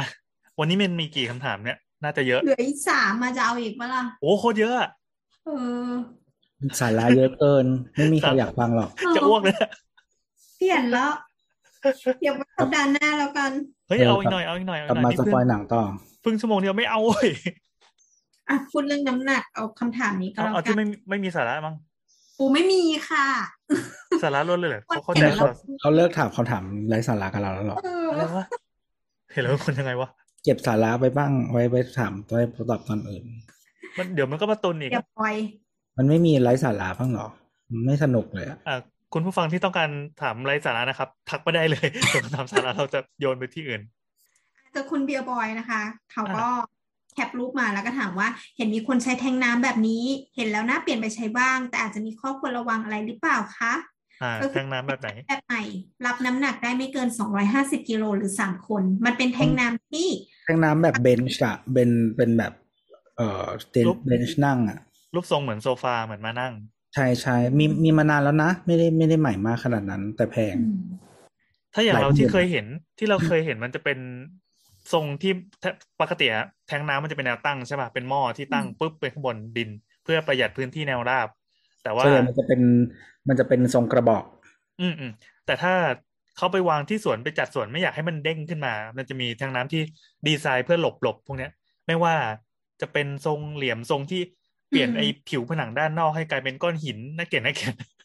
หรือไม่แล้วก็ก็ลายใบไม้อะไรก็ไม่รู้กูบาทเฮ้ยมันมีคนชอบไงเขาก็เลยทำขาย ไม่ใช่แต่ว่าแบบ คือเราอยากมีตัวเลือก ก็ไม่เรียบเรียบๆก็ไม่มีมีแต่ใบไม้ดอกไม้ เออใช่ใช่ใช่อะแล้วก็มีทางน้ำที่ลดความสูงลงมาเพื่อเปลี่ยนเป็นเหมือนไอ้ไอ้กระบอกอะท่านี้เป็นแนวตั้งก็เปลี่ยนเป็นแนวนอนแล้วก็บี้บี้บี้มันนิดนึงอะไรแบบเนี้ย มันจะมีเหมือนเป็นก้อนคล้ายๆ แบบ มันจะทำให้บางหมายถึงบางในนี้บางสำหรับแทงน้ำนะอ่าอ่าแล้วก็เออเป็นสี่เหลี่ยมหรือเป็นอะไรเงี้ยแล้วก็จะมีที่สำหรับวางปั๊มน้ำอะไรเงี้ยก็มีเอออืมจะได้แบบเหมือนเป็นอินทิเกรตยูนิตอะใส่เข้าไปเลย แล้วก็แบบว่านึกออกไหมแบบว่าเขาเรียกว่าอะไรจะจัดการพื้นที่ง่ายขึ้น เพราะว่าไม่ต้องมีที่วางปั๊มน้ำแล้วไม่ต้องอะไรอย่างเงี้ยมันก็จะแบบเรียบร้อยสวยงามขึ้นอืมก็มีแต่ทั้งหมดนี่คือราคาก็จะแพงกว่าทรงกระบอกปกติ ใช่ใช่ราคาแบบคูเท่าทวีคูณอะไม่ไม่ใช่ไม่ใช่ราคาแบบแพงขึ้นนิดเดียวนะทุกคเบอนร์ไหลซื้อเขามาอย่างรุ่นที่เขาเอาหลามายเท่าอะที่ดูเนี่ยก็คือขายอยู่ที่หมื่นหกหมื่นเจ็ดอะ กี่ลิตรนะมากกี่ลิตรนะ กี่ลิตรตรงไหนเดี๋ยวดูก่อนแป๊บนึงเหมือนมันไม่ได้ใหญ่มากอะพันลิตรก็ถือว่าไม่เยอะพันลิตรก็ถือว่าไม่เยอะ ไม่แต่ว่าพันลิตรแบบธรรมดามันแค่หลักพันปะประมาณพันถึงสองพันว่าไม่ได้ถูกขนาดนั้น ไม่ไม่ได้ถูกขนาดนั้น แต่ว่าแต่ว่าเป็นเป็นลิตรเป็นปะเลขเมื่อกี้ไม่ใช่หมายถึงว่าพันลิตรธรรมดามันเป็นไม่ได้เป็นหมื่นหมื่นอะอืมราคาใช่บาทอืมอืมซึ่งซึ่งถามว่า มันขึ้นไปนั่งได้ไหมเนี่ย เราอะคิดว่ามันไปขึ้นไปนั่งได้ ไม่ใช่เพราะว่าตัวพลาสติกมันหนาอย่างเดียว เราเข้าใจว่ามันหนาด้วย เพราะว่ามันต้องนั่ง แต่อีกส่วนหนึ่งก็คือเวลาที่เติมน้ำเต็มหรืออะไรพวกเนี้ย มันจะมีแรงดันน้ำอยู่ข้างใน มันทำให้ให้ข้างในอะแข็งกว่าปกมันติอ๋อมันรับน้ำหนักได้มากขึ้น อืมใช่ไหมเพราะเพราะมันไม่เพราะมันไม่กลวงแล้ว ใช่ใช่พลาสติกมันก็ไม่ต้องทำตัวแข็งอย่างเดียวไง มีน้ำแล้วไม่ต้องทำมีน้ำแล้วไม่ต้องทำตัวแข็งอืมใช่ใช่ใช่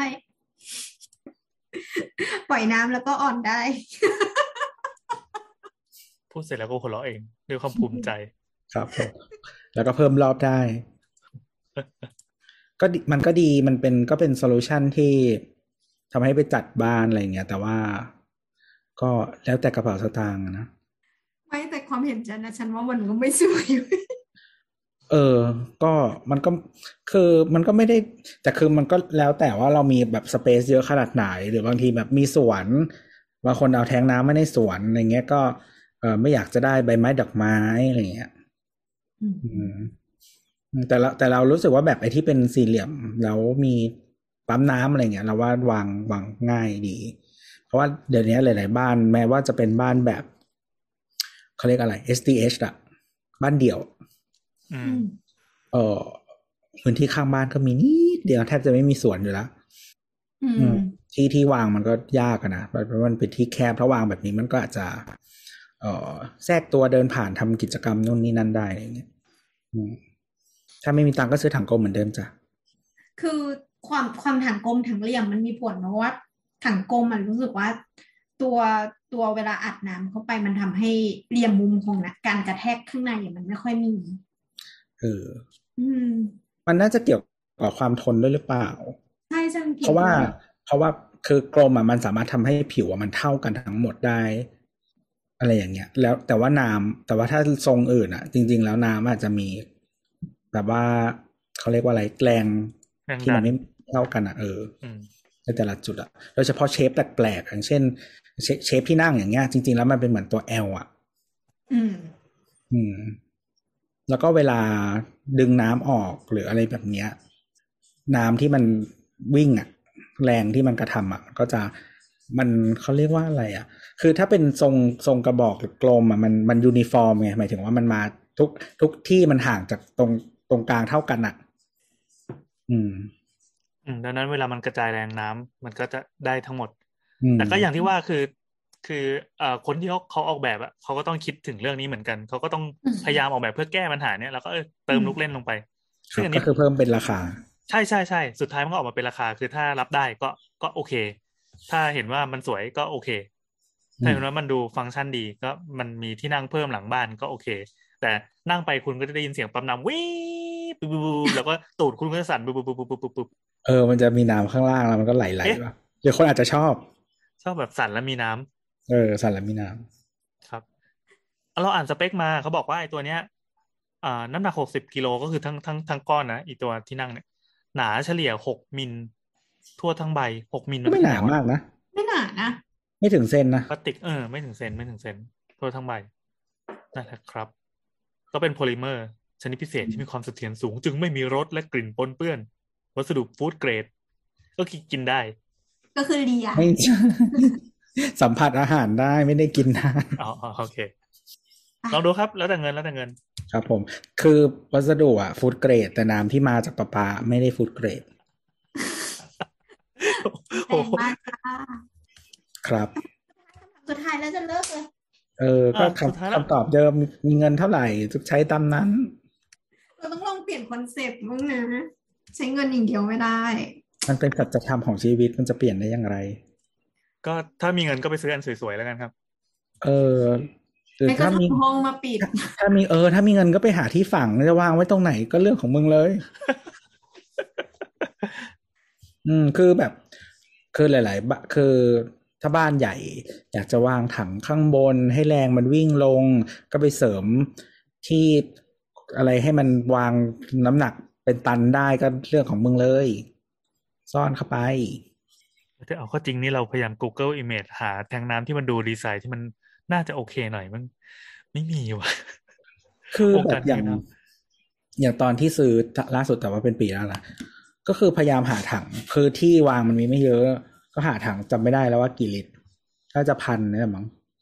ก็หาอันที่มันแบบดูโอเคหน่อย คือมันอีเตอร์แบบสีน้ำเงินสดใสไม่ก็แบบมีลายดอกอะไรอย่างเงี้ยคือคือกูมีตัวเลือกอะไรอะ คือเราก็เคยหาเว้ยคือเราจะหาแบบที่มันแบบเป็นสี่เหลี่ยมอะคือวางแล้วอย่างน้อยก็คือไม่เป็นอุปสรรคสายตากูมากก็แล้วกันสี่เหลี่ยมแบบมาให้เป็นผนังไปเลยก็แล้วกันอะไรประมาณเนี้ยเราอย่างคือเราเข้าใจว่าวิธีการผลิตของอีตัวถังน้ำอะมันคือการเหมือนเป่าลูกโป่งใส่พิมพ์อะใช่ใช่จริงๆมีเจ้าหนึ่งเขามีแบบโฆษณาเม็ดพลาสติกด้วยนะ อืมอืม เราก็เลยรู้สึกว่า โอเค มันก็คงมีข้อจำกัดในการทำจากด้วยวิธีวิธีเนี้ยอืมแต่ทำไมต้องมีดอกไม้เป่าให้มันเป็นบล็อกอะไรอย่างเงี้ยทำไมต้องมีดอกไม้เพื่อความกูสวยก็งามไม่รู้ว่ากูอยากรู้ว่าใครเขาเอาไว้แต่งสวนไงทำไมต้องมีดอกลั่นทมกูไม่เข้าใจเขาเป็นซีรีส์เขาเป็นซีรีส์พี่เขามีซีรีส์แบบเป็นต้นไผ่เป็นต้นอะไรอย่างเงี้ยมันใช่ใช่เป็นซีรีส์ซึ่งอุบาทเหมือนกันทุกอันก็ ไว้สำหรับไว้ในสวนไง เพื่อไม่ให้แบบเป็นแท่งสีสีๆประหลาดๆเฉยจะบอกว่าซีรีส์ที่มีเยอะมากก็คือที่ใบมันเหมือนใบกัญชาๆอืมนั่นแหละนั่นถูกที่สุดไงไอเมเปิลใบไผ่ไม่เปิ้ลอะไรกัญชาเลยห้าแฉกเหมือนกันไปแล้วไม่ใช่เมเปิลมันไม่ได้ใบแหลมขนาดนั้นเนี่ยคำคืถาอมหมายต่อคไปวามแล้วการจบคำถามต่อไปจากพี่ซีก็คือ ถามเรื่องแทนสตูของ เราอยากรู้ว่าพี่อ่านสตูเขาว่ายังไง ตัว H U เอย H S U S สองอะหาสัตว์เหรอนั่นน่ะเอซัตโทอืมโอเค บ้านห้าชั้นจำเป็นต้องมีลิฟต์ไหม ถ้าไม่ติดจะผิดกฎหมายไหม หรือว่าแล้วแต่ความแข็งแกร่งของร่างกายคนอยู่ซึ่งฉันได้ไปตอบไว้แล้วใช่ว่าจพี่ริงๆแล้วเออ ตอบตรงนี้เลยก็ได้ว่าจริง ๆ แล้วกฎหมายเรื่องลิฟต์อะครับ มันจะมีผลแค่กับอาคารเขาเรียกว่าเป็นอาคารสูงเท่านั้นกับอาคารข้อขนาดใหญ่ขนาดใหญ่พิเศษอะไรเงี้ยที่เขาชอบบอกว่าห้าชั้นห้าชั้น เนี่ย คิดว่ามันเกิดจากการที่เขาหารกันเอาเอง ว่าประมาณห้าชั้น แต่ในกฎหมายไม่มีข้อไหนกำหนดเลยว่าจะต้องแบบห้าชั้นต้องมีลิฟต์อะไรเงี้ยชั้นที่ห้าเป็นต้นไปต้องมีลิฟต์เนี่ยไม่มีข้อไหนเขียนเป็นชัดเจนขนาดนั้น มีแต่ที่ว่าถ้าเป็นอาคารสูง เกินยี่สิบสามเมตร ชั้นที่สี่เป็นต้นไปจะต้องมีลิฟต์อืมส่วนใหญ่เห็นเห็นตึกประมาณหกชั้นนะจะมี ใช่ เพราะว่าจริงๆกฎหมายอาคารสูงคือมันยี่สิบสามเมตร ถ้าสมมติว่าหันทับทำจริง ๆ ได้มันก็ถูกที่หกถึงเจ็ดชั้น แต่ว่าที่จำเป็นจะต้องมีคือบันไดหนีไฟ เกินสี่ชั้นต้องมีบันไดหนีไฟที่ไม่ใช่บันไดลิงอืมต้องเป็นแบบช่องทางเดินลงมา กว้างอย่างน้อยหกสิบอะไรเป็นหลักมากกว่า ส่วนเรื่องลิฟต์แล้วแต่ แต่ถ้ามีปัญญาทำขนาดนั้นก็ใส่ลิฟต์ไปเถอะครับ เร็วเร็วอีกแล้วอืมต่อไปข้อสุดท้ายแหละอีโบสมาไม่ทันแน่เลย ก็คือจากแอคที่ชื่อว่านอนใส่แฮชแท็กเสาเสาเสาถ้าสภาสถาปนิกมีการจัดเวิร์กช็อปเรื่องการ run บริหารออฟฟิศสถาปนิกให้คนในวิชาชีพ มีการบริหารเงินออฟฟิศเงินบริษัทที่ไม่ได้เรียนที่มหาลัยรวมถึงกดไลค์กด guideline ขอโทษรวมถึง guideline ทาง support สุขภาพจิตให้เจ้านายและลูกน้อง และมีการสานสัมพันธ์ในสภาวิศวะหรือเขตน่าจะดีนะคะ ฝันไปเถอะครับอ่าอันนี้ก็ตอบสั้นนะ แล้วก็จบแค่นี้จริงองค์กรนี้ไม่ทำแฮนด์อะไรอยู่แล้วครับ จริง ๆ องค์กรนี้เขามีมีมีผลอะไรกับหลักสูตรมหาลัยปะไม่มีอ๋อๆ เดี๋ยวเขาไม่ๆต้ต้อองงต้องต้องอธิบายนิดนึงคือไม่แน่ใจว่าคนที่ถามเนี่ยเขาเป็นเขาเป็นสเขาถาปเป็นนิกสด้วถายปปะนิกเขาเป็นสถาอ๋อปนิกเอ๊ะแล้วแล้วแล้วสภากับสมาคมตกลงมันแยกกันยังไงนะครับ สภาคือไว้สำหรับข้อกฎหมาย เช่นเราจะต้องขอใบอนุญาตจากสภา เป็นหมวดถ้าพระมีวิปัญนัหายขึ้นมา หมดเก็บเงิน ส่วนสมาคมคือ เก็บเงินทั้งคู่ค่ะ เก็บเงินเพิ่ม คือคุณสามารถไปกินเหล้าหมดไหนไม่เสียฟรีตังค์วลบ้างวะงานอะไรอย่างงี้ไงแค่นั้นแหละเออซึ่งเขาบังคับเป็นแพ็คคู่เวลาสมัครอะไรอย่างเงี้ยครับ ไม่แต่ว่าสภาแต่ว่าคือไม่มีใครต้อง approve หลักสูตรเลยเหรอ ไม่ไม่คือสภาออกกฎเว้ยเสร็จแล้ว มหาลัยอะ ไปทำยังไงก็ได้ให้มึงอะ ตรงกับกฎที่ที่สภาออก อ๋อ ไม่ซึ่งไกด์ไลน์สภาจริงๆมันก็ต้องหลวม เพราะฉะนั้นมันไม่ควรจะมาถึงจุดที่เรื่องที่เขาถามหรือเปล่าอืมคือจริงๆมันหลวมมากตรงที่ว่ามันเขาเรียกว่าอะไรโอเคอย่างสภอย่างเป็นสภาวิศวะอะไรเงี้ยครับ เขายังแบบมีการแบบรวมตัวกันเพื่อยื่นว่ากฎหมายข้อนั้นข้อนี้มีปัญหาแบบเออนั่นนี่อะไรเงี้ย แต่ที่นี่ไม่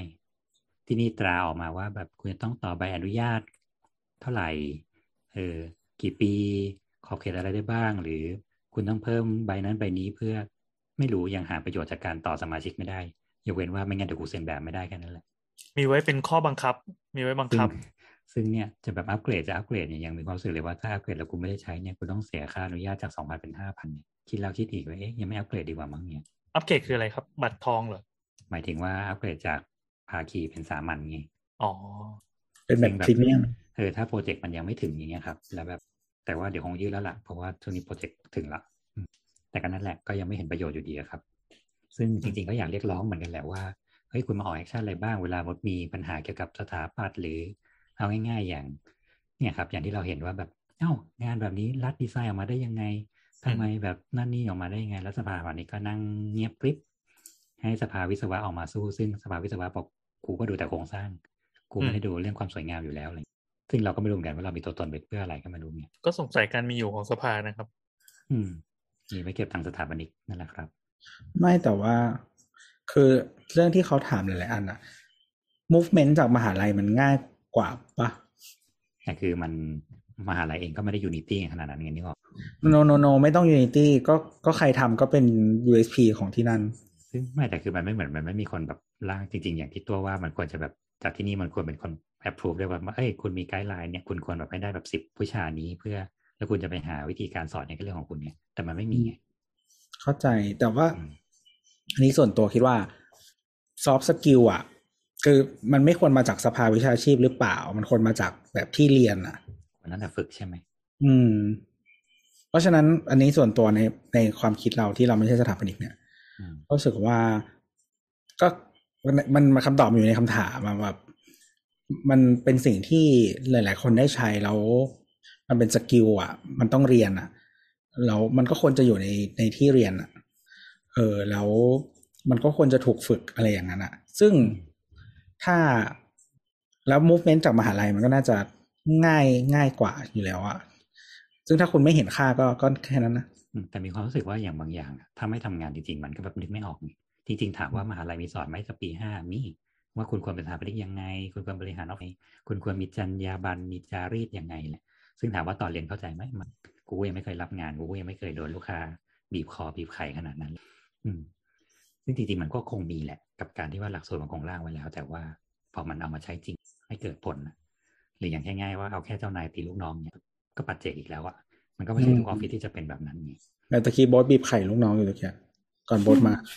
ใครใช่ใช่ที่มาช้านี่คือแบบเพิ่งเพิ่งนั่งคอมเมนต์งานน้องมาแล้วก็แบบบีบขยี้ขยี้อะเดี๋ยวเดี๋ยวให้พี่พี่โอเล่าก่อนเดี๋ยวเดี๋ยวจะมาเล่าให้ฟังว่าทำอะไรมาเมื่อกี้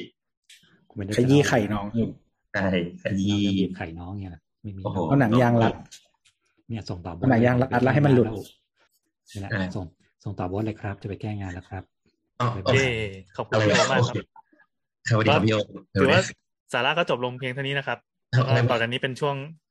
ปิดท้ายก็คุณผู้ฟังเชิญฟังรายการอื่นได้เลยนะครับ แต่ถ้าว่างจัดก็ฟังโบสต่อ ยังไงยังไงยังไงทำไมอะอ๋อ เมื่อกี้เพิ่งนั่งนั่งคอมเมนต์งานน้องโบสแม่งเล่นเกมอีกแล้วเห็นถึงเงาสะท้อนบนหัวมันเกี่ ยวคนแก่เกี่ยวคนแก่ดูง่ายมากเลยว่ะ คือ อย่างนี้โบสอะกำลังก้มลงก้มสายตาคือไม่ได้มองจอใช่ป่ะเวลาเราซูมกันนะแต่ว่ามองลงอะไรบางอย่าง แล้วภาพสะท้อนจากมือถือมันสะท้อนบนหัว ที่แบบเกมนี้เกมนี้เกมเอเดิอมแล้วเวลาเกมมันเปลี่ยนฉากอะฟึบอะแสงบนหน้าผากมันจะเปลี่ยนไปปุ๊บปุ๊บปุ๊บอะซึ่งคนที่แชทอะมันจะไม่เป็นอย่างนี้ อะไรวะเออเล่นถึงแดดเก้าพันแล้วนะเนี่ยโอ้โห เฮ้ยมดเคยมดเคยติด top ประเทศนะมดเคยติด top อันดับยี่สิบของประเทศ ก็ภูมิใจดีนะภูมิใจทำไมวะไม่รู้เหมือนกันเออโอเคเมื่อเมื่อเมื่อกี้คุยเรื่องอะไรกันนะบีบให้ฟังอีกรอบได้ไหมเรื่องบีบไข่เนี่ยหรออันดับยี่สิบของประเทศคืออะไร มีคนเล่นอยู่ทั้งหมดยี่สิบเอ็ดคนในประเทศนี้เฮ้ยมึงกูอันดับแบบ ไม่ใช่ขี้ๆนะเว้ยอ่าอ่าอ่าเมื่อกี้พูดเรื่องอะไรกันนะหลบให้ฟังได้ไหมจะได้จะได้เล่าถูก เมื่อกี้คือเหมือนเขาถามว่าสภาไม่มีจัดอบรมอะไรเหรอแต่ไม่เป็นไรไม่เกี่ยวกัน อันนั้นคือช่วงสาระจบลงแล้วอ้าวเรื่องของโบสเลย ก็ไม่มีอะไรครับก็มามาต่างจังหวัดครับมามาคุยงานว่าต่างจังหวัดคือกล้าพูดว่าต่างจังหวัดด้วยก็ทำไมอะต้องจากต่างจังหวัดไปจากต่างจังหวัดไงจากเชียงรายไปสุโขทัยอะไรเงี้ยอ่าเออหาหม้อใหม่หาหม้อใหม่ปีมออะไรวะเนี่ย ก็ก็คืออย่างนี้เออจริง ๆ ช่วงเนี้ยเริ่มเออเริ่มจ้างอย่างที่ก็น่าจะเคยเล่าว่าจ้างน้องเป็นจริงเป็นจังขึ้นอะไรเงี้ยก็ให้มีเด็กมาช่วยแต่ก็ เออขนาดเราว่าเราอะ เป็นคนพิถีพิถันในการเลือกเด็กแล้วอะไรเงี้ยฟังดูไม่ดีเดี๋ยวพิถีพิถันในการเลือกเด็กไม่เอาถึงว่าเราก็ค่อนก็คืข้าองสิก็คือถามเด็กเชียร์ว่าแบบน้องแนะนำคนไหนต้องมีเด็กเชียร์หลายคนเราจะได้แบบแต่หลาย opinion ใช่ใช่คนนี้งานดีไหมครับ มีทอนไหมเขาคมารับรีวิวในเว็บบอร์ดว่าแบบว่าเป็นแบบไหน คนนี้เงินทอนคนนี้อะไรใช่เป็น believer อะไรวะเนี่ยคือคือคืออย่างนี้ คนคือน้องคนนี้ก็คือเราไปตรวจอีซินเด็กมาแล้วแล้วเราก็มาสกิลเราก็มาสกิลมาช่วยงานเรา คราวนี้เราก็รู้สึกว่าเออพอทำไปสักพักเนี่ยมันก็ เราว่าเด็กมันก็มีหลายอย่างที่มันยังไม่พร้อมใช้งานนั่นแหละ คือเหมือน บางอย่างเรารู้สึกว่า ทำไมเรื่องนี้ถึงไม่เข้าใจอะไรเงี้ย เช่น เอ่ออย่างเมื่อกี้เราให้ทำมาประมาณสามพันละ ในการแบบมิกสีหรือก็แบบทำ proportion ยังไงก็ได้ให้แบบอาคารมันสวยอะแต่มันก็ไม่สวยอะเราก็พยายามจะบอกว่า เออทำไมถึงไม่แบบทำแบบนี้ก็พยายามหา case study ส่งให้ดูว่า เออลองไปศึกษาจาก case study นี้ดูว่าเขาจัด proportion ยังไงเขาแบ่งเส้นยังไง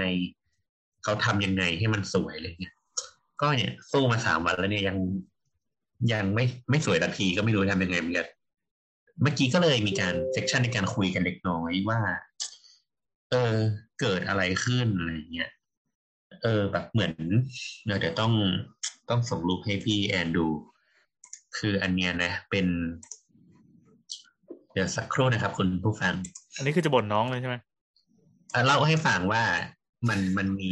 ประมาณนี้ แต่ว่า คือมันไม่ได้ผิดนะแต่ว่าเราเอาเป็นเรื่องของประสบการณ์แหละอ่าอันนี้อ่าเราส่งเป็นเคสตัดดี้ให้ดูก่อนนะแล้วอันนี้คือสิ่งที่น้องทำให้เราเดี๋ยวนะอันนี้คือเป็น reference ใช่ไหมภาพที่โบทส่งมาเออเออใช่ใช่เป็นอะคุณผู้ฟังลองหลับตานะครับ แล้วใช้โทรจิตนึกภาพดู ก็เป็นภาพจากออฟฟิศอื่นแล้วกัน ใช่ใช่ครับ แล้วก็ดีไซน์เป็นเป็นอาคารเป็นตึกสวยเชียวเออเนี่ยแล้วอันนี้คือสิ่งที่น้องส่งให้เราเว้ยเรียบนี่เรียง modern modern แล้วอย่างไงสมมติว่าพี่แอนดูนะ ผนัง facade ข้างหน้าเนี่ยผนังข้างหน้าเนี่ย อุตส่าห์แบบมี case study ในการดูนะ แล้วพอมันทำออกมาเนี่ยเดี๋ยวนะอันอันของน้องนี่คืออันล่างสุดใช่ไหมที่ส่งมา ใช่สองอัน อ๋อสองอัน โอเคอ่าคิดออกไหมมัน คือเราส่งเคสไปให้แล้วอะแต่แบบ ก็ เออ อันเนี้ยก็ยังแบบทำทำกันอะไรเงี้ย อย่างอย่างไอ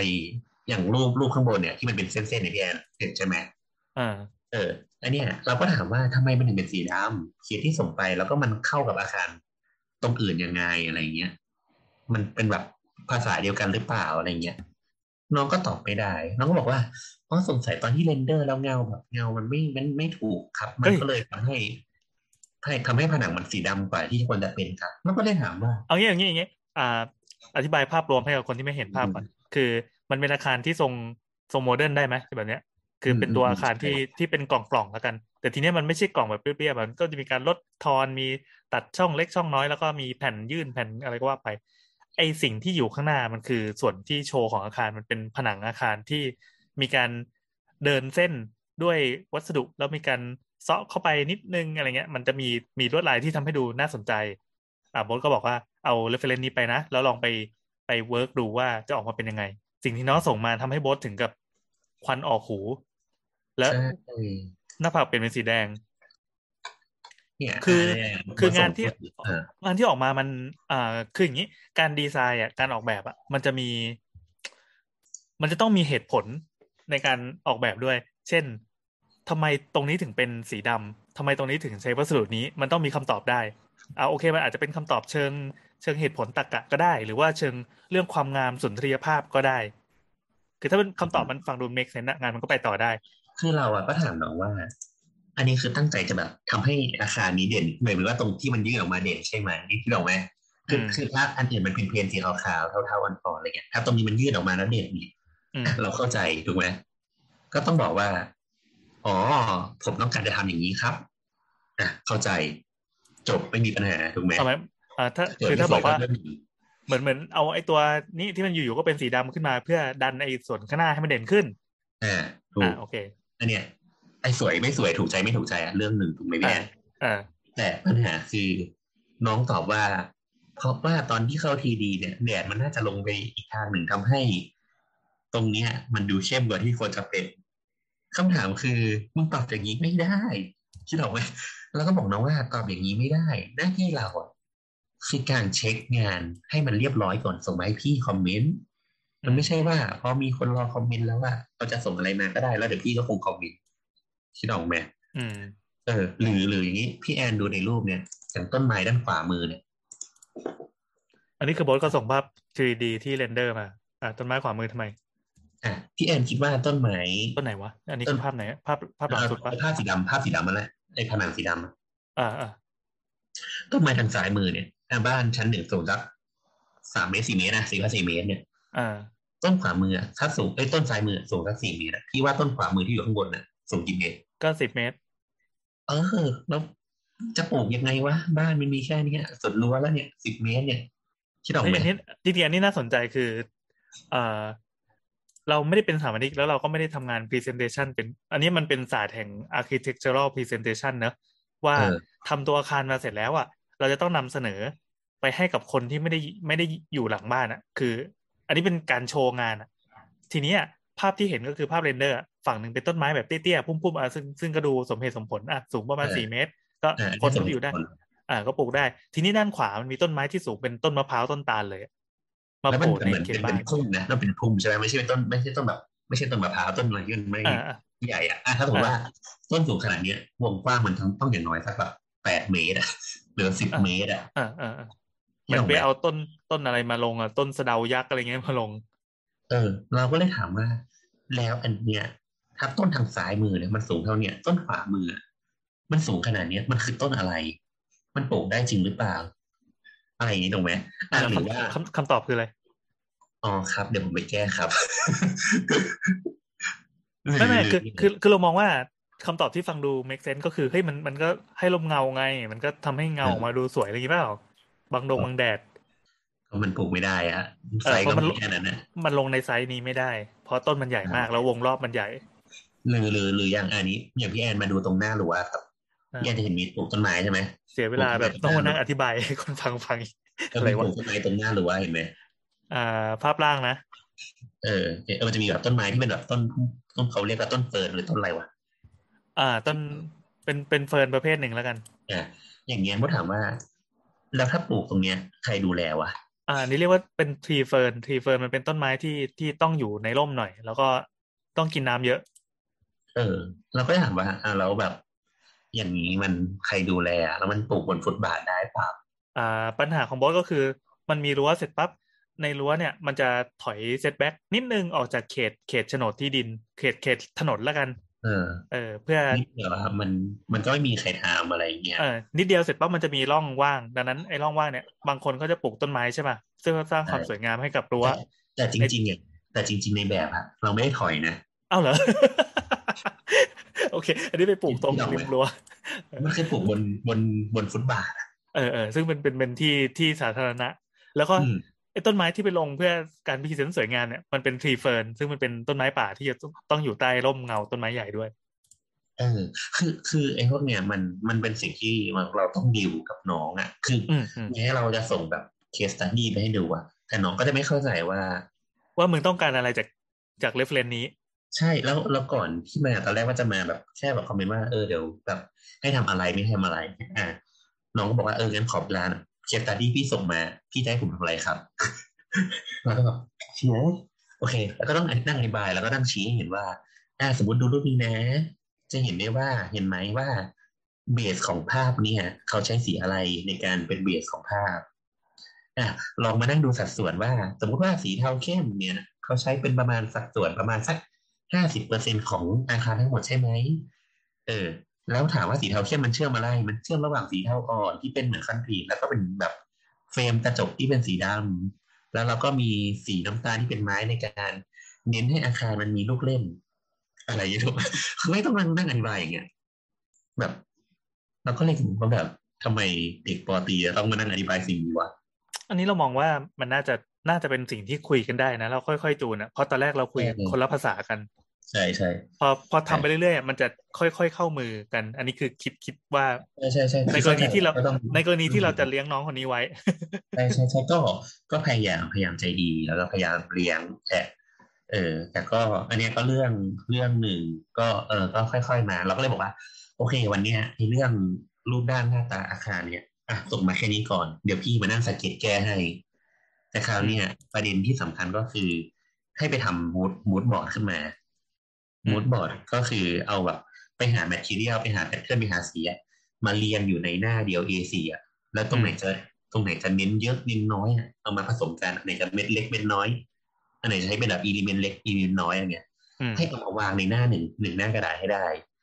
แล้วลองมาดูว่าการจับคู่ทั้งหมดเนี่ยเราชอบมันหรือเปล่า อืมอืมอืมเออคิดถูกไหมมันมัน พอพอเอา material มาวางโดดๆรวมๆกันอะ มันก็จะเห็น แล้วว่าอันไหนเด่นอันไหนอ่อนอันไหนควรใช้เยอะใช้น้อยอะไรเงี้ยเอ่อ mood board นี่เอาไว้ทำอะไร เอาไว้แค่ดูว่าเป็น guideline หรือเปล่าหรือว่าจะเอามาใช้จริง จะเอามาเป็น guideline คือเหมือนว่าอย่างน้อยอะคือตอนเนี้ยเราเราเลยตัดตัดสินใจแล้วว่าโอเค ใน part หนึ่งอะเราจะเลี้ยงน้องแหละอืมดังนั้นเนี่ยสิ่งที่เราต้องทำให้น้องเข้าใจก็คือ คุณต้องเข้าใจว่า คุณจะจัดการภาพในหัวหรือว่าการทำเรื่อง composition เรื่องหนึ่งนะ แต่ว่าการการที่คุณจะต้องเข้าใจ สัดส่วนของ material สัดส่วนของสีอะให้มันเหมาะสมอะอันนี้เหมือนสอนเบสิกดีไซน์เลย ใช่เหมือนเริ่มเรียนเบสิกดีไซน์ใหม่เลยอืมแล้วสมมติต้องบอกว่า สีดำด้าน สีดำที่มันมาจากกระเบื้องดำที่มันเงาลายหินอ่อน ให้เอฟเฟกต์คนละแบบกันคราวเนี้ยเราใช้สีดำได้หลายหลายแบบถูกไหมถ้าเราใช้ดำด้านแล้วก็ใช้ดำที่มันกรอซี่ แล้วก็ดำที่มีลายหินอ่อน เราจะเอามาอยู่ด้วยกันยังไง เราจะเอาอะไรสีอะไรเชื่อม อืม เออ พวกเนี้ย ก็เลยบอกว่างั้นไปทำมาสักในบ้านหลังเนี้ยที่เราทำแบบเนี้ยไปทำแบบมูดบอร์ดสักสามสี่มูดบอร์ดมาเรามาคุยกัน ว่าในแต่ละมูดบอร์ดที่เรานำเสนอเราต้องการจะอะไรเด่นหรืออะไรอ่อน เหมือนสอนเบสิกดีไซน์พี่อืมเออนั่นแหละก็ก็อันเนี้ยก็เป็นงานที่ให้ไปทำก็เลยว่าเออยอมทิ้งไปวันหนึ่งให้มันแบบ ทำมูดบอร์ดเลยดีกว่า เพราะว่าไม่งั้นสื่อสื่อสารไม่ไม่ได้สักทีอะเอาจริงๆมันก็เป็นสิ่งที่ต้องทำปะคือ คือยังไงน้องก็เพิ่งมามอันนี้คือคือมองอย่างใจดีด้วยถูกถูกถูกคือปกติอะเราเราทำเนี่ยเราจะมีภาพในหัวแล้วเราจะมีชุดสีหรือ pattern สีที่ชอบ หรือว่าเราอ่ารู้รู้ว่าใช้สี A กับสี B เนี่ยมันไปด้วยกันได้แน่นอน เอออะไรเงี้ย แต่ว่า เด็กมันบางทีมันไม่มีความเข้าใจเรื่องโอเค มันอาจจะมีแบบมิติของแค่สีสันทั่วไปอะแต่มันยังไม่มีมิติของ pattern ของ texture ของอะไรบางอย่างนี่ที่ยังขาดอยู่อะไรเงี้ยก็เลยต้องให้เริ่มเริ่มใหม่ประมาณหนึ่งอืม คราวนี้ก็จะมีเรื่องหนึ่งก็คือ เออเรื่องของมาตรฐานงานเนี่ยเราว่าอันนี้สำคัญ คือมาตรฐานงานที่เขามองกับมาตรฐานงานที่เราต้องเอาไปส่งลูกค้าเนี่ยมันคนละมาตรฐานกัน อืม คือบางทีเนี่ยการที่เขาปั้นแบบ 3D โมเดลขึ้นมาเนี่ย เขาอาจจะคิดว่าเอาทำประมาณนี้ประมาณนี้แล้วเดี๋ยวโยนเข้าโปรแกรม render แล้วค่อยไปตั้งแบบตั้ง material ใหม่อะไรอย่างเงี้ยตั้งแบบ ตั้งสีให้มันเหมือนจริงอะไรอย่างเงี้ยแต่เราก็บอกว่าแบบนี้ไม่ได้ เพราะว่าแบบโมเดลมันใช้ในการสื่อสารอะขนาดเราที่เป็นดีไซเนอร์ เราดูโมเดลนี้เรายังไม่เข้าใจเลย ว่าแบบคุณจะต้องการจะเอาสีอะไรเชื่อมกับสีอะไรคิดออกไหมคือคือเหมือนบางทีเขาจะแบบหยอดสีทิ้งทิ้งไว้ก่อนอะพี่ อันนี้สีขาวอันนี้เป็นเป็นไม้แต่อาจจะเป็นแบบอยู่ดีแบบเป็นไม้แบบไม้แดงเนี่ยแต่ว่าจริงๆอาจจะใช้ชักไม้สีมูจิ แต่ว่าในในสเก็ตภาพแบบมึงใส่เป็นไม้แดงก่อน ให้รู้ว่าอันนี้ฉันจะทำเป็นไม้ แล้วเดี๋ยวฉันจะเข้าไปโปรแกรม 3D อีกอันหนึ่งที่แบบไปปรับของจริงแบบหนึ่ง อะเออก็คือน้องยังไม่เข้าใจว่าไอ้สิ่งที่ลงไปเฮ้ยมันต้องมันต้องต้องส่งผลจริง ๆ กับงาน อืมคืออย่างน้อยอะเราดูเราต้องเข้าใจอะไอ้ไอ้หมายถึงเราดูว่าเข้าใจคือมันเข้าใจอยู่คนเดียวคือคือหมายถึงว่าน้องเข้าใจว่าน้องจะทำอะไร แต่เราอะที่ไม่ได้เข้าไปดูอะเราไม่เข้าใจคิดออกไหมเออเออเออเอออันเนี้ยมันก็สอบตกเรื่องการสื่อสารถูกไหมโอ้โมเดลมันไม่ทำหน้าที่ในการสื่อสารอะเออเออเราก็จะอธิบายว่า อันนี้ไม่ได้แล้ว ความหยาบของโมเดลที่เราเราทำอะ ถามว่าแบบเนี้ยพี่เข้าใจหรือเปล่าอะไรเงี้ยเออเหล็กเหล็กแบบขนาดหนึ่งเส้นคูณหนึ่งเส้นเนี่ยมาทำเป็นราวกันตกได้จริงหรือเปล่าอีกคิดออกไหมอืมเออเราก็ต้องอธิบายเนี่ยแล้วเราก็แบบ เออวันนั้นก็แบบ เราอะต้องส่งงานลูกค้า เราแบบน้องก็ทำงานไม่เสร็จตามเวลา แบบ เราให้น้องทำคือเราปั้นโมเดลโครงร่างมาให้ละเราให้น้องทำประมาณ ตั้งแต่ประมาณแปดโมงแล้วเราอะขอตรวจโมเดลก็คือ ขึ้นโมเดลตามแปลนอยู่แล้ว แล้วก็มีโมเดลไกด์อยู่แล้วว่า หน้าตาอาคารจะประมาณนี้ความสูงประมาณนี้คือไม่ต้องคิดใหม่ แต่ว่าทำให้มันละเอียดขึ้นเนี่ยทำให้มันเนียบขึ้นเนี่ยเปิดมาบ่ายสองเนี่ยคือ โมเดลแบบไม่เสร็จแบบ มันหยาบแบบหยาบที่สุดคิดออกไหมหลังคาเนี่ยจะจะโชว์จันทันหรือเปล่าไม่โชว์ แล้วอสมมติไม่โชว์จันทันมันไม่ใช่แบบ เหมือนแผ่น แผ่นแซนด์วิชมาแปะคิดออกไหม มันไม่ควรเป็นแผ่นแซนด์วิชมาแปะเป็นหลังคา แต่มันคือควรจะเป็นแบบอะถ้ามุดมึงจะโชว์จันทันมึงก็โชว์แสดงว่ามันต้องมีเดียบถูกไหมมันต้องมีความหนาของหลังคาอ่าถ้ามึงไม่โชว์ มันก็ต้องมีความหนาของแซนด์วิชอันนั้นอยู่ดีอะมันไม่ใช่แซนด์วิชแบบขนาดหนาห้าเซนเนี่ยถูกไหมหลังคา มันอาจจะต้องแบบหนาสักยี่สิบเซนอะไรเงี้ยเอออะไรพวกเนี้ยซึ่งแบบมันกลายเป็นว่าเราอะก็หงุดหงิดมากเราก็เลยบอกว่าวันนั้นน่ะน้องจะเลิกเร็ว แบบตอนนั้นเหลือเวลาอีกสักสามชั่วโมงน้องจะเลิกแล้วแบบเราต้องคุยงานหกโมงครึ่งกับลูกค้าสองโมงอะ ต้องเริ่มปั้นโมเดลใหม่คนเดียว เราบอกว่าสองโมงว่า โอเค เลิกงานไปเลยวันนี้ไม่ต้องทำงานละพี่ไม่มีอะไรทำละแบบโมโหมากก็เลยมานั่งปั้นใหม่ตอนสองโมงเพื่อส่งงานลูกค้าตอนหกโมงครึ่งแล้วยังไม่ได้ render งานพอกลับมาเราก็เลยแบบเรียกน้องมาอบรมว่า ไม่ได้มีปัญหานะหมายถึงว่าจะไปทำอะไรก็ได้นะจะเลิกงานเร็วหรืออะไรก็ได้ แต่ งานคุณภาพอย่างเงี้ยไม่ได้เออ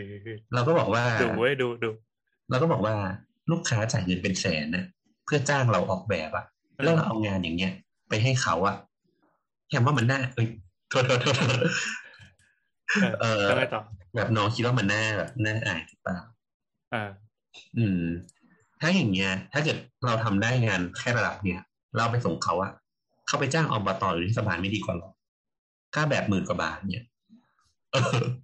คือไม่แบบนั่งอบรมแบบอบรมจริง ๆ ด้วยอะไรเงี้ย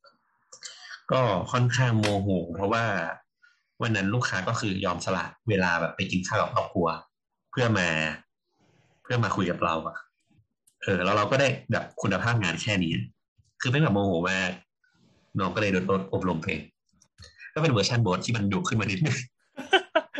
เป็นเวอร์ชันโบทที่ทำงานจริง ๆ แต่ก็มองว่า เออเราเรามองว่า มันเป็นสิ่งที่ต้องเจออยู่แล้วกับการที่รับน้องมาใหม่ แล้วก็ทำงานยังคือคือน้องอะยังไงเวลมันก็ไม่เท่ากับเราอยู่แล้วเออเออใช่ใช่คือทำไมเราทำไมไม่ได้เผื่อใจตรงนี้ไปเลยเหรอหรือว่าแบบเผื่อช็อกว่ามันงานแม่งต่ำกว่ามาตรฐานอะไรอย่างนี้ เราคาดหวังคืออย่างนี้อย่างที่บอกอะก็ตั้งแต่แรกว่าเราอะตรวจทีสิทธิ์เด็กมาเรารู้สึกอ๋อว่าเด็กคนเนี้ยก็คุณก็มีมาตรฐานประมาณหนึ่งอืมแต่โอเค ก่อนหน้านี้เราปฏิบัติตัวแบบเป็นคนใจดีพี่เข้าใจไหม อืมอะเราทำมาทำนู่นทำนี่มาอะไม่เป็นไรเดี๋ยวพี่ลองแก้ให้อะไรอย่างเงี้ยอะแต่คราวเนี้ยกลายเป็นว่า บางครั้งมันก็จะขี้เกียจอะคิดออกไหมเด็กมันก็จะรู้สึกว่าเอ้ยพี่มันใจดีแต่มันให้ทำนู่นทำนี่ได้อ๋อคงไม่ดูแล้วหรอกมั้งหย่อนหย่อนได้ เออ กลายเป็นว่าแบบเทศนาอยู่ประมาณครึ่งชั่วโมงอะเปิดแล้วก็แบบเปิดแล้วก็แบบอันเนี้ย อันเนี้ยไม่ได้ไม่ได้ เราคิดว่าอย่างนี้มันได้เหรออะไรอย่างนี้หรอกไหมเออเราคาดหวังอะไรจากแบบ เนี่ยที่เราจะเห็นอะไรเงี้ยอย่างน้อยมาตรฐานต้องได้เท่านี้นะ ถ้าแบบต่ำกว่านี้ไม่ได้แบบค่อนข้างผิดหวังนะอะไรก็พูดไปเลย เด็กก็ได้แบบครับ ขอโทษครับ ขอโทษครับเออคืออย่างที่บอกว่าโบสอะค่อนข้างอันนี้เงินเดือนที่ให้เนี่ยให้สูงกว่าตลาดนิดหนึ่งอ่าอืมให้สูงกว่าราคาตลาดนิดหนึ่งแล้วก็เปิดสเก็ตดูขึ้นมา คุยเลยนะแบบ หนึ่งเดือนบนให้ทำงานยี่สิบวัน คือปกติจะทำประมาณยี่สิบสองหรือยี่สิบสี่วันใช่ไหมต่อเดือนอะอ่าอ่าเราให้ทำแค่ยี่สิบวัน แปลว่าแบบตัวอาหารต่อวันมันถูกเอ้ยมันมันมันมันแพงขึ้นถูกไหมอืมคือ คือเหมือนคุณทำแบบอาทิตย์ละสี่วันสองอาทิตย์อะแล้วอาทิตย์ละห้าวันสองอาทิตย์อะอืม มันก็ค่อนข้างแบบให้อิสระแล้วก็แบบ สมมุติว่าจะเริ่มเดือนเนี้ยเราก็ให้เปิดเราก็เปิดปฏิทิน Google Google Schedule ขึ้นมาเลย แล้วก็บอกว่า จะทำงานวันไหนบ้างไม่ทำงานวันไหนบ้าง เออแบบ มึงจะไปหยุดติดกันสี่วันก็ได้ แต่มึงต้องแบบอัดให้ครบยี่สิบวันอะไรเงี้ยอืม ก็เป็นอะไรอย่างเงี้ย ก็คือให้อิสระเต็มที่อะแต่แค่แบบ ไม่ใช่แบบแบบใจดีแล้วก็แบบ มาทำงานแบบอย่างนี้อะไรเงี้ยเออเออแต่ไม่ไม่รู้ไม่รู้ว่าถูกหรือเปล่านะคือ คือเราใจหนึ่งอะเราค่อนข้าง คือเราก็เอาโอเค เราก็ถือว่า เราสนใจเรื่องแบบ work life balance ใช่ไหมสำหรับเด็กๆอะไรเงี้ยคือเราเราว่าเออโอเค ถ้าแบบเราจ่ายให้ได้ไม่เยอะอะแต่ว่าคุณก็ต้องมีเวลาให้ตัวเองเยอะขึ้นอะไรเงี้ยอืม เอออืมนั่นแหละอันนี้ไม่รู้ไม่รู้จะเกี่ยวไหมอันเสร็จแล้ว จบยังจบยังจบละอะจะเล่าให้ฟัง คือถ้าเป็นเคสของเราคือ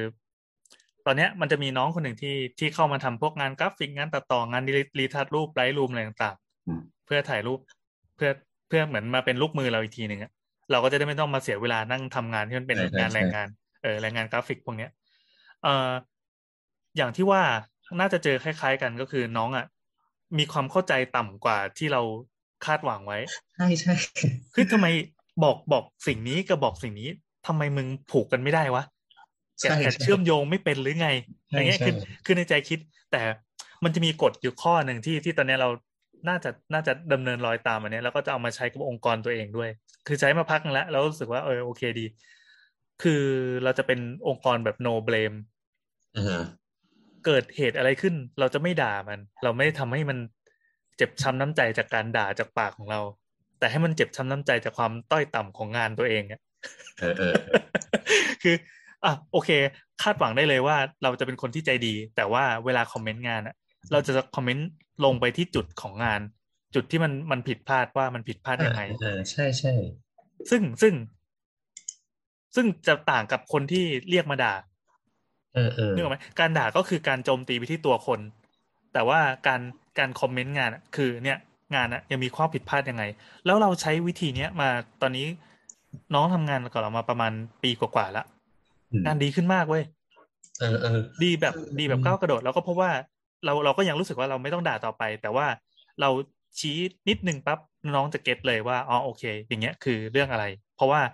การคอมเมนต์อะมันมันตรงไปที่งานไงแล้วมันจะเออการปรับปรุงมันไปเกิดที่งาน ส่วนใช่การทำผิดใช่การทำผิดไม่ว่าจะผิดยังไงก็ตามอะมันรู้ตั้งแต่ตั้งแต่มึงชี้แล้วแหละว่า โอ้ชิบหายกูพลาดเรื่องนี้ ใช่ใช่อย่างบางงานอะเราก็จะชี้ว่าทำไมตรงนี้ถึงหลุดมาได้ อย่างเมื่อกี้ก็จะจี้ว่า ต้องการทำอย่างนี้ใช่ไหมอะ ก็ตอบอีกเรื่องหนึ่งแล้วก็บอกว่า ไม่ได้นะ ตอบอย่างนี้ไม่ได้ เพราะว่า อย่างที่บอกอะว่า ถ้าเกิดเราไม่ได้ต้องการทำอย่างเงี้ยแล้วเราปล่อยงานหลุดมาอย่างเงี้ยมันแปลว่าเราไม่ใส่ใจงานนะคิดออกไหมอืมคือถ้าเราตอบไม่ได้ว่า เราก็ถามว่าในหัวคือในหัวที่ออกแบบคิดแบบนี้ใช่ไหม ถ้ามันออกมาเหมือนในหัวที่เราออกแบบใช่ไหม ถ้าใช่ครับก็คือจบนะ ก็คือค่อยมาดิสคัตกันต่อว่า ชอบไม่ชอบแบบเออแต่ถ้าเกิดว่า ตอบแบบอ๋อมันเป็นแบบมุมของแสงครับเนี่ย อันเนี้ยแล้วแบบแก้ตัวแก้ตัวได้ยังไงคิดออกไหมอ่าก็เลยบอกว่า เออมันไม่ได้นะครับอย่างน้อยต้องทำงานที่เพอร์เฟกสำหรับตัวเองออกมาก่อนแล้วก็ค่อยมาคุยกัน มันมันเออติดเรื่องเวลาหรือเปล่าโอ้พี่ให้เวลาเต็มที่อะไอภาพเนี้ยแก้มาสามสองสามวันแล้วนะอืมก็คือแบบเอาไปแก้ ไม่ชอบเอาไปแก้อะไรเงี้ยมันเหมือน ในฐานะคนที่ที่เป็นเฮดอะมันต้องเสียเวลากับเรื่องเนี้ย ไปอีกพักใหญ่จนกว่าจะจูนจนกว่ามันจนกว่าน้องมันจะมันเสี้ยนมันจะหายอะจนกว่าจะเริ่มนิ่มอะใช่ใช่ใช่คือเราก็พยายามพยายามแบบโอเคไม่เป็นไรแล้วก็อย่างที่บอกอะเมื่อกี้มันก็บอกว่า โอเค เรารู้แล้วปัญหาคืออะไรปัญหาคือมึงมิกสีไม่เป็นมึงแบบผสมและหาความลงตัวไม่เจออะอืมอืมเออ ก็เลยบอกว่า จงไปทำมูดบอร์ดมา เออนี่ไงก็ก็มันก็มีทางออก อืม แล้วแล้วเราก็เชื่อว่า เนี่ยทำไปเรื่อยๆอย่างเงี้ยค่อยๆนวดไปเรื่อยๆเดี๋ยวสักพักก็กลม อืม คือคือโบราเคย เคยจ้างเด็กมา จ้างมา บอกว่าจะจ้างสามวันใช่ไหมเด็กทำงานได้แบบวันครึ่งอะแล้วอีกอีกวันครึ่งเขาบอกว่าไม่ต้องมาทำละออกไปเลย เราก็จ่ายเงินให้สามวันไปเลย ยืดโหดชิบหายคือเหมือนว่า เด็กบางคนเนี่ยดูแล้วก็รู้ว่าไปต่อไม่ได้อะอ่าอ่าอ่าคิดออกไหมอ่าคือ คือบางขณะเราเราทำใช่ไหมแล้วเราก็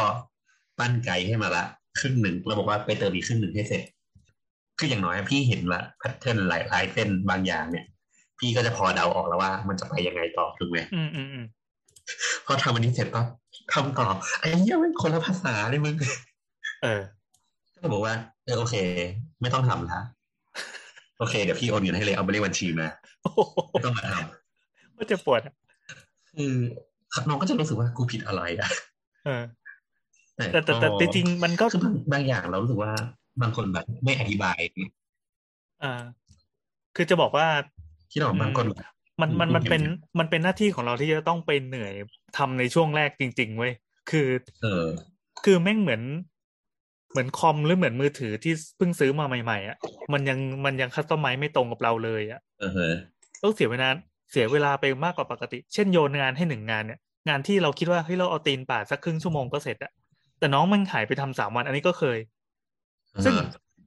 ซึ่งจริงๆมันก็เป็นเป็นเป็นสิ่งที่เราจะต้องเจอแล้วเราจะต้องเลือกคัดเลือกงานเพื่อลองยิงน้องไปเรื่อยๆลองยิงน้องไปเรื่อยๆหรือเปล่า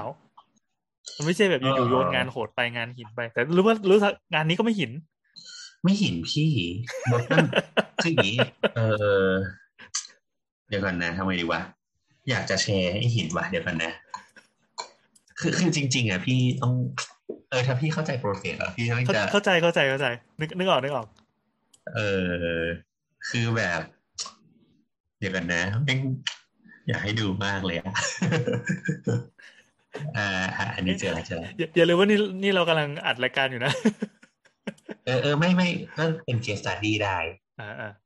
ว่าแบบความความคาดหวังกับ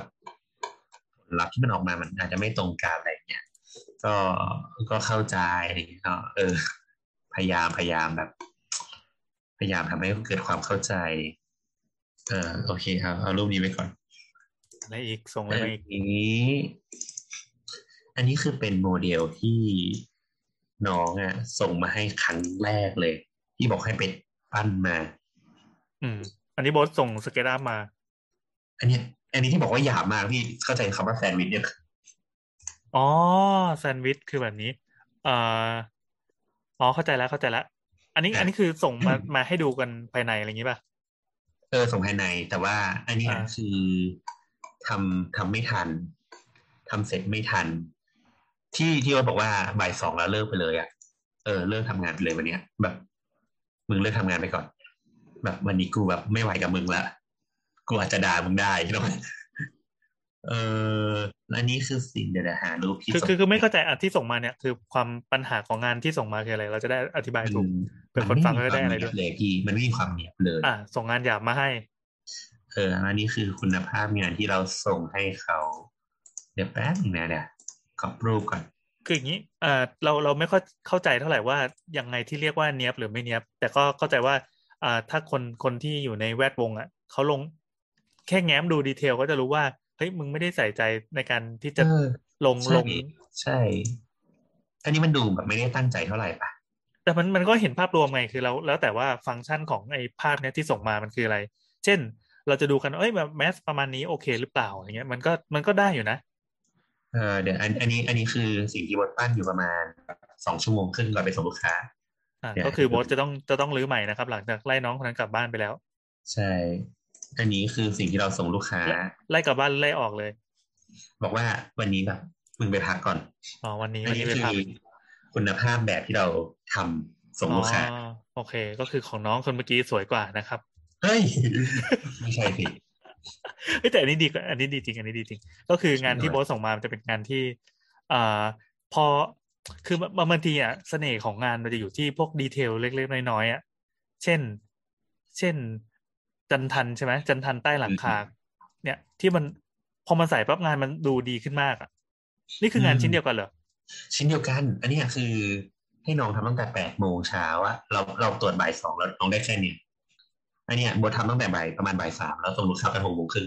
เออต่างจริง โอเค เข้าใจละเข้าใจละที่โมโหเอออะสรุปว่าอันนี้อันนี้เออเป็นเรื่องความเนี้ยบความเนี้ยบของงาน ใช่เป็นเรื่องของความเนียมแล้วเราคือบอกว่าเราบอกว่าไปลองครีดดูว่าแบบหน้าต่างเป็นยังไงอะไรเงี้ยคือมันมันมันเรามีแปลนแล้วนะพี่มีแปลนที่แบบเป็นแปลนเลยอะที่แบบมีเสา มีห้องนี้เป็นห้องอะไรเนี่ย แล้วก็บอกว่าไปใส่หน้าต่างมาช่องโปร่งช่องเปิดให้มันแบบ ดูเหมาะสมสวยงามคิดออกไหมให้อิสระในการคือ คือเราบอกน้องว่าเราอะทีน้องเป็นดีไซเนอร์นะ เราไม่ได้ treat น้องเป็นเป็น labor ปั้นโมเดลอย่างเดียว เออคิดออกไหมเราก็จะ treat น้องเป็นดีไซเนอร์ดังนั้นเฮ้ยอะเราก็จะให้ให้อิสเดี๋ยวระเดี๋ยวในการคือจะทำบอกว่าดูสองงานงานของสองคนเปรียบเทียบกันแล้วเนี่ย งานของน้องแม่งลายกระเบื้องหลังคายังผิดเลยใช่คือคือคือคือกระเบื้องอะรับน้ำไม่ได้เพราะมันวางเอียงเก้าสิบองศาอันนี้พี่พี่แอนเข้าใจอย่างว่าทำไมมันเราถึงบอกว่าเนี่ยมันไม่ใส่ใจอะ เออเออเอออืมเพราะมันทำไม่ทันไงล่ะ ถ้ามันมีเวลามันก็นั่งหมุนกระเบื้องแล้ว แต่คือไอโครงสร้างไม่ไม่จันทันที่ที่ที่โบสเขาบอกเขาว่าอะไรเมื่อกี้แซนด์วิชใช่ไหมเออเออแซนด์วิชเนี่ยอาจจะไม่ค่อยเก็ตเท่าไหร่จริงๆ มันก็คือเหมือนอ่าใต้หลังคา มีแผ่นแบนๆ แปะไว้แทนที่จะเป็นจันทัน ซึ่งมันมันมันจะมีเป็นระแนงของมัน เป็นคือเป็นระยะระยะสวยามคืองอย่างนี้คือถ้าถ้าเกิดว่าจะตีฝ้าก็ตีนะคิดออกไหมแต่มันไม่เออซึ่ใช่งแบบฝ้าบางขนาดเนี้ย อันที่น้องส่งมาคือมันเป็นฝ้าแบนๆแปะปึ๊บข้างใต้ แล้วก็ให้ลองไปจินตนาการเอาเองว่าข้างหลังคามันน่าจะประมาณนี้นะอะไรอย่างงี้ซึ่งจริงๆใช้เวลาต่างกันไม่มากนะนิดเดียวแค่แบบ คุณต้องใส่ใจอะเออปัญหาคือคุณแบบไม่ ไม่ใส่ใจอะ ก็เลยโมโห ก็เลยมีแบบ มีเด็กโดนฟาดอยู่เออเออหรือแบบบางอัน อย่างอย่างอย่างอันอันนี้ก็อันนี้เดี๋ยวเดี๋ยวให้ดูเซตนี้ เดี๋ยวให้ดูเพิ่มเติมอีกนิดหนึ่งจะได้พี่อยากจะได้เข้าใจเพิ่มเติม คือคืออย่างนี้คืออยากเล่าให้ฟังเรื่องแบบการเทรนน้องที่มันค่อนข้างแบบค่อนข้างน่าหงุดหงิดนิดนึงเออก็เลยแบบ บางอันก็จะไม่รู้จะพูดยังไงอะถูกไหมอันเนี้ยก็ ให้น้องแบบทำ 3D rendering มา แต่ว่ามันก็จะมีแบบ proportion ที่มันไม่ได้สวยอยู่อะไรเงี้ย คือบางอันเราก็แบบ เราอาจจะทำเรียบๆใช่ไหมแล้วพี่ก็บอกว่า ไปไปดีไซน์ข้างหน้ามาเนี่ยคิดออกไหมทำอะไรหลายๆ option อ่าหมายความว่าการออกแบบรูปด้าน คืออืมคือพอให้น้อง render มาเนี่ย บางครั้งรูปด้านเรายังไม่ได้จบในตัวงานใช่ป่ะก็อยู่ที่ว่าเออน้องจะออกแบบมาเป็นยังไง ก็ลองให้อิสระมา อืม แล้วมันก็อันเนี้ยก็ แล้ว case study คือที่โบทส่งที่พี่แอนข้างบนอ่านะอ่าอ่าคือเราบอกว่าลองดูวิธีการที่ mass มันจะล็อกกันยังไงคิดออกไหมแมททีเรียลเนี่ยมันวางคู่กันมันจะสวยยังไง อะไรอย่างเงี้ยอืมแต่แบบ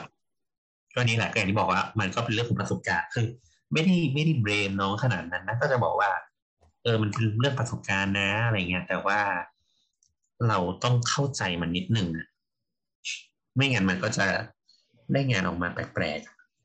อืมนั่นแหละ ก็เป็นสิ่งที่กำลังแบบดีลกับเด็กที่พยายามจ้างเพื่อที่จะให้เขาเข้าใจอะไรอย่างเงี้ยอืม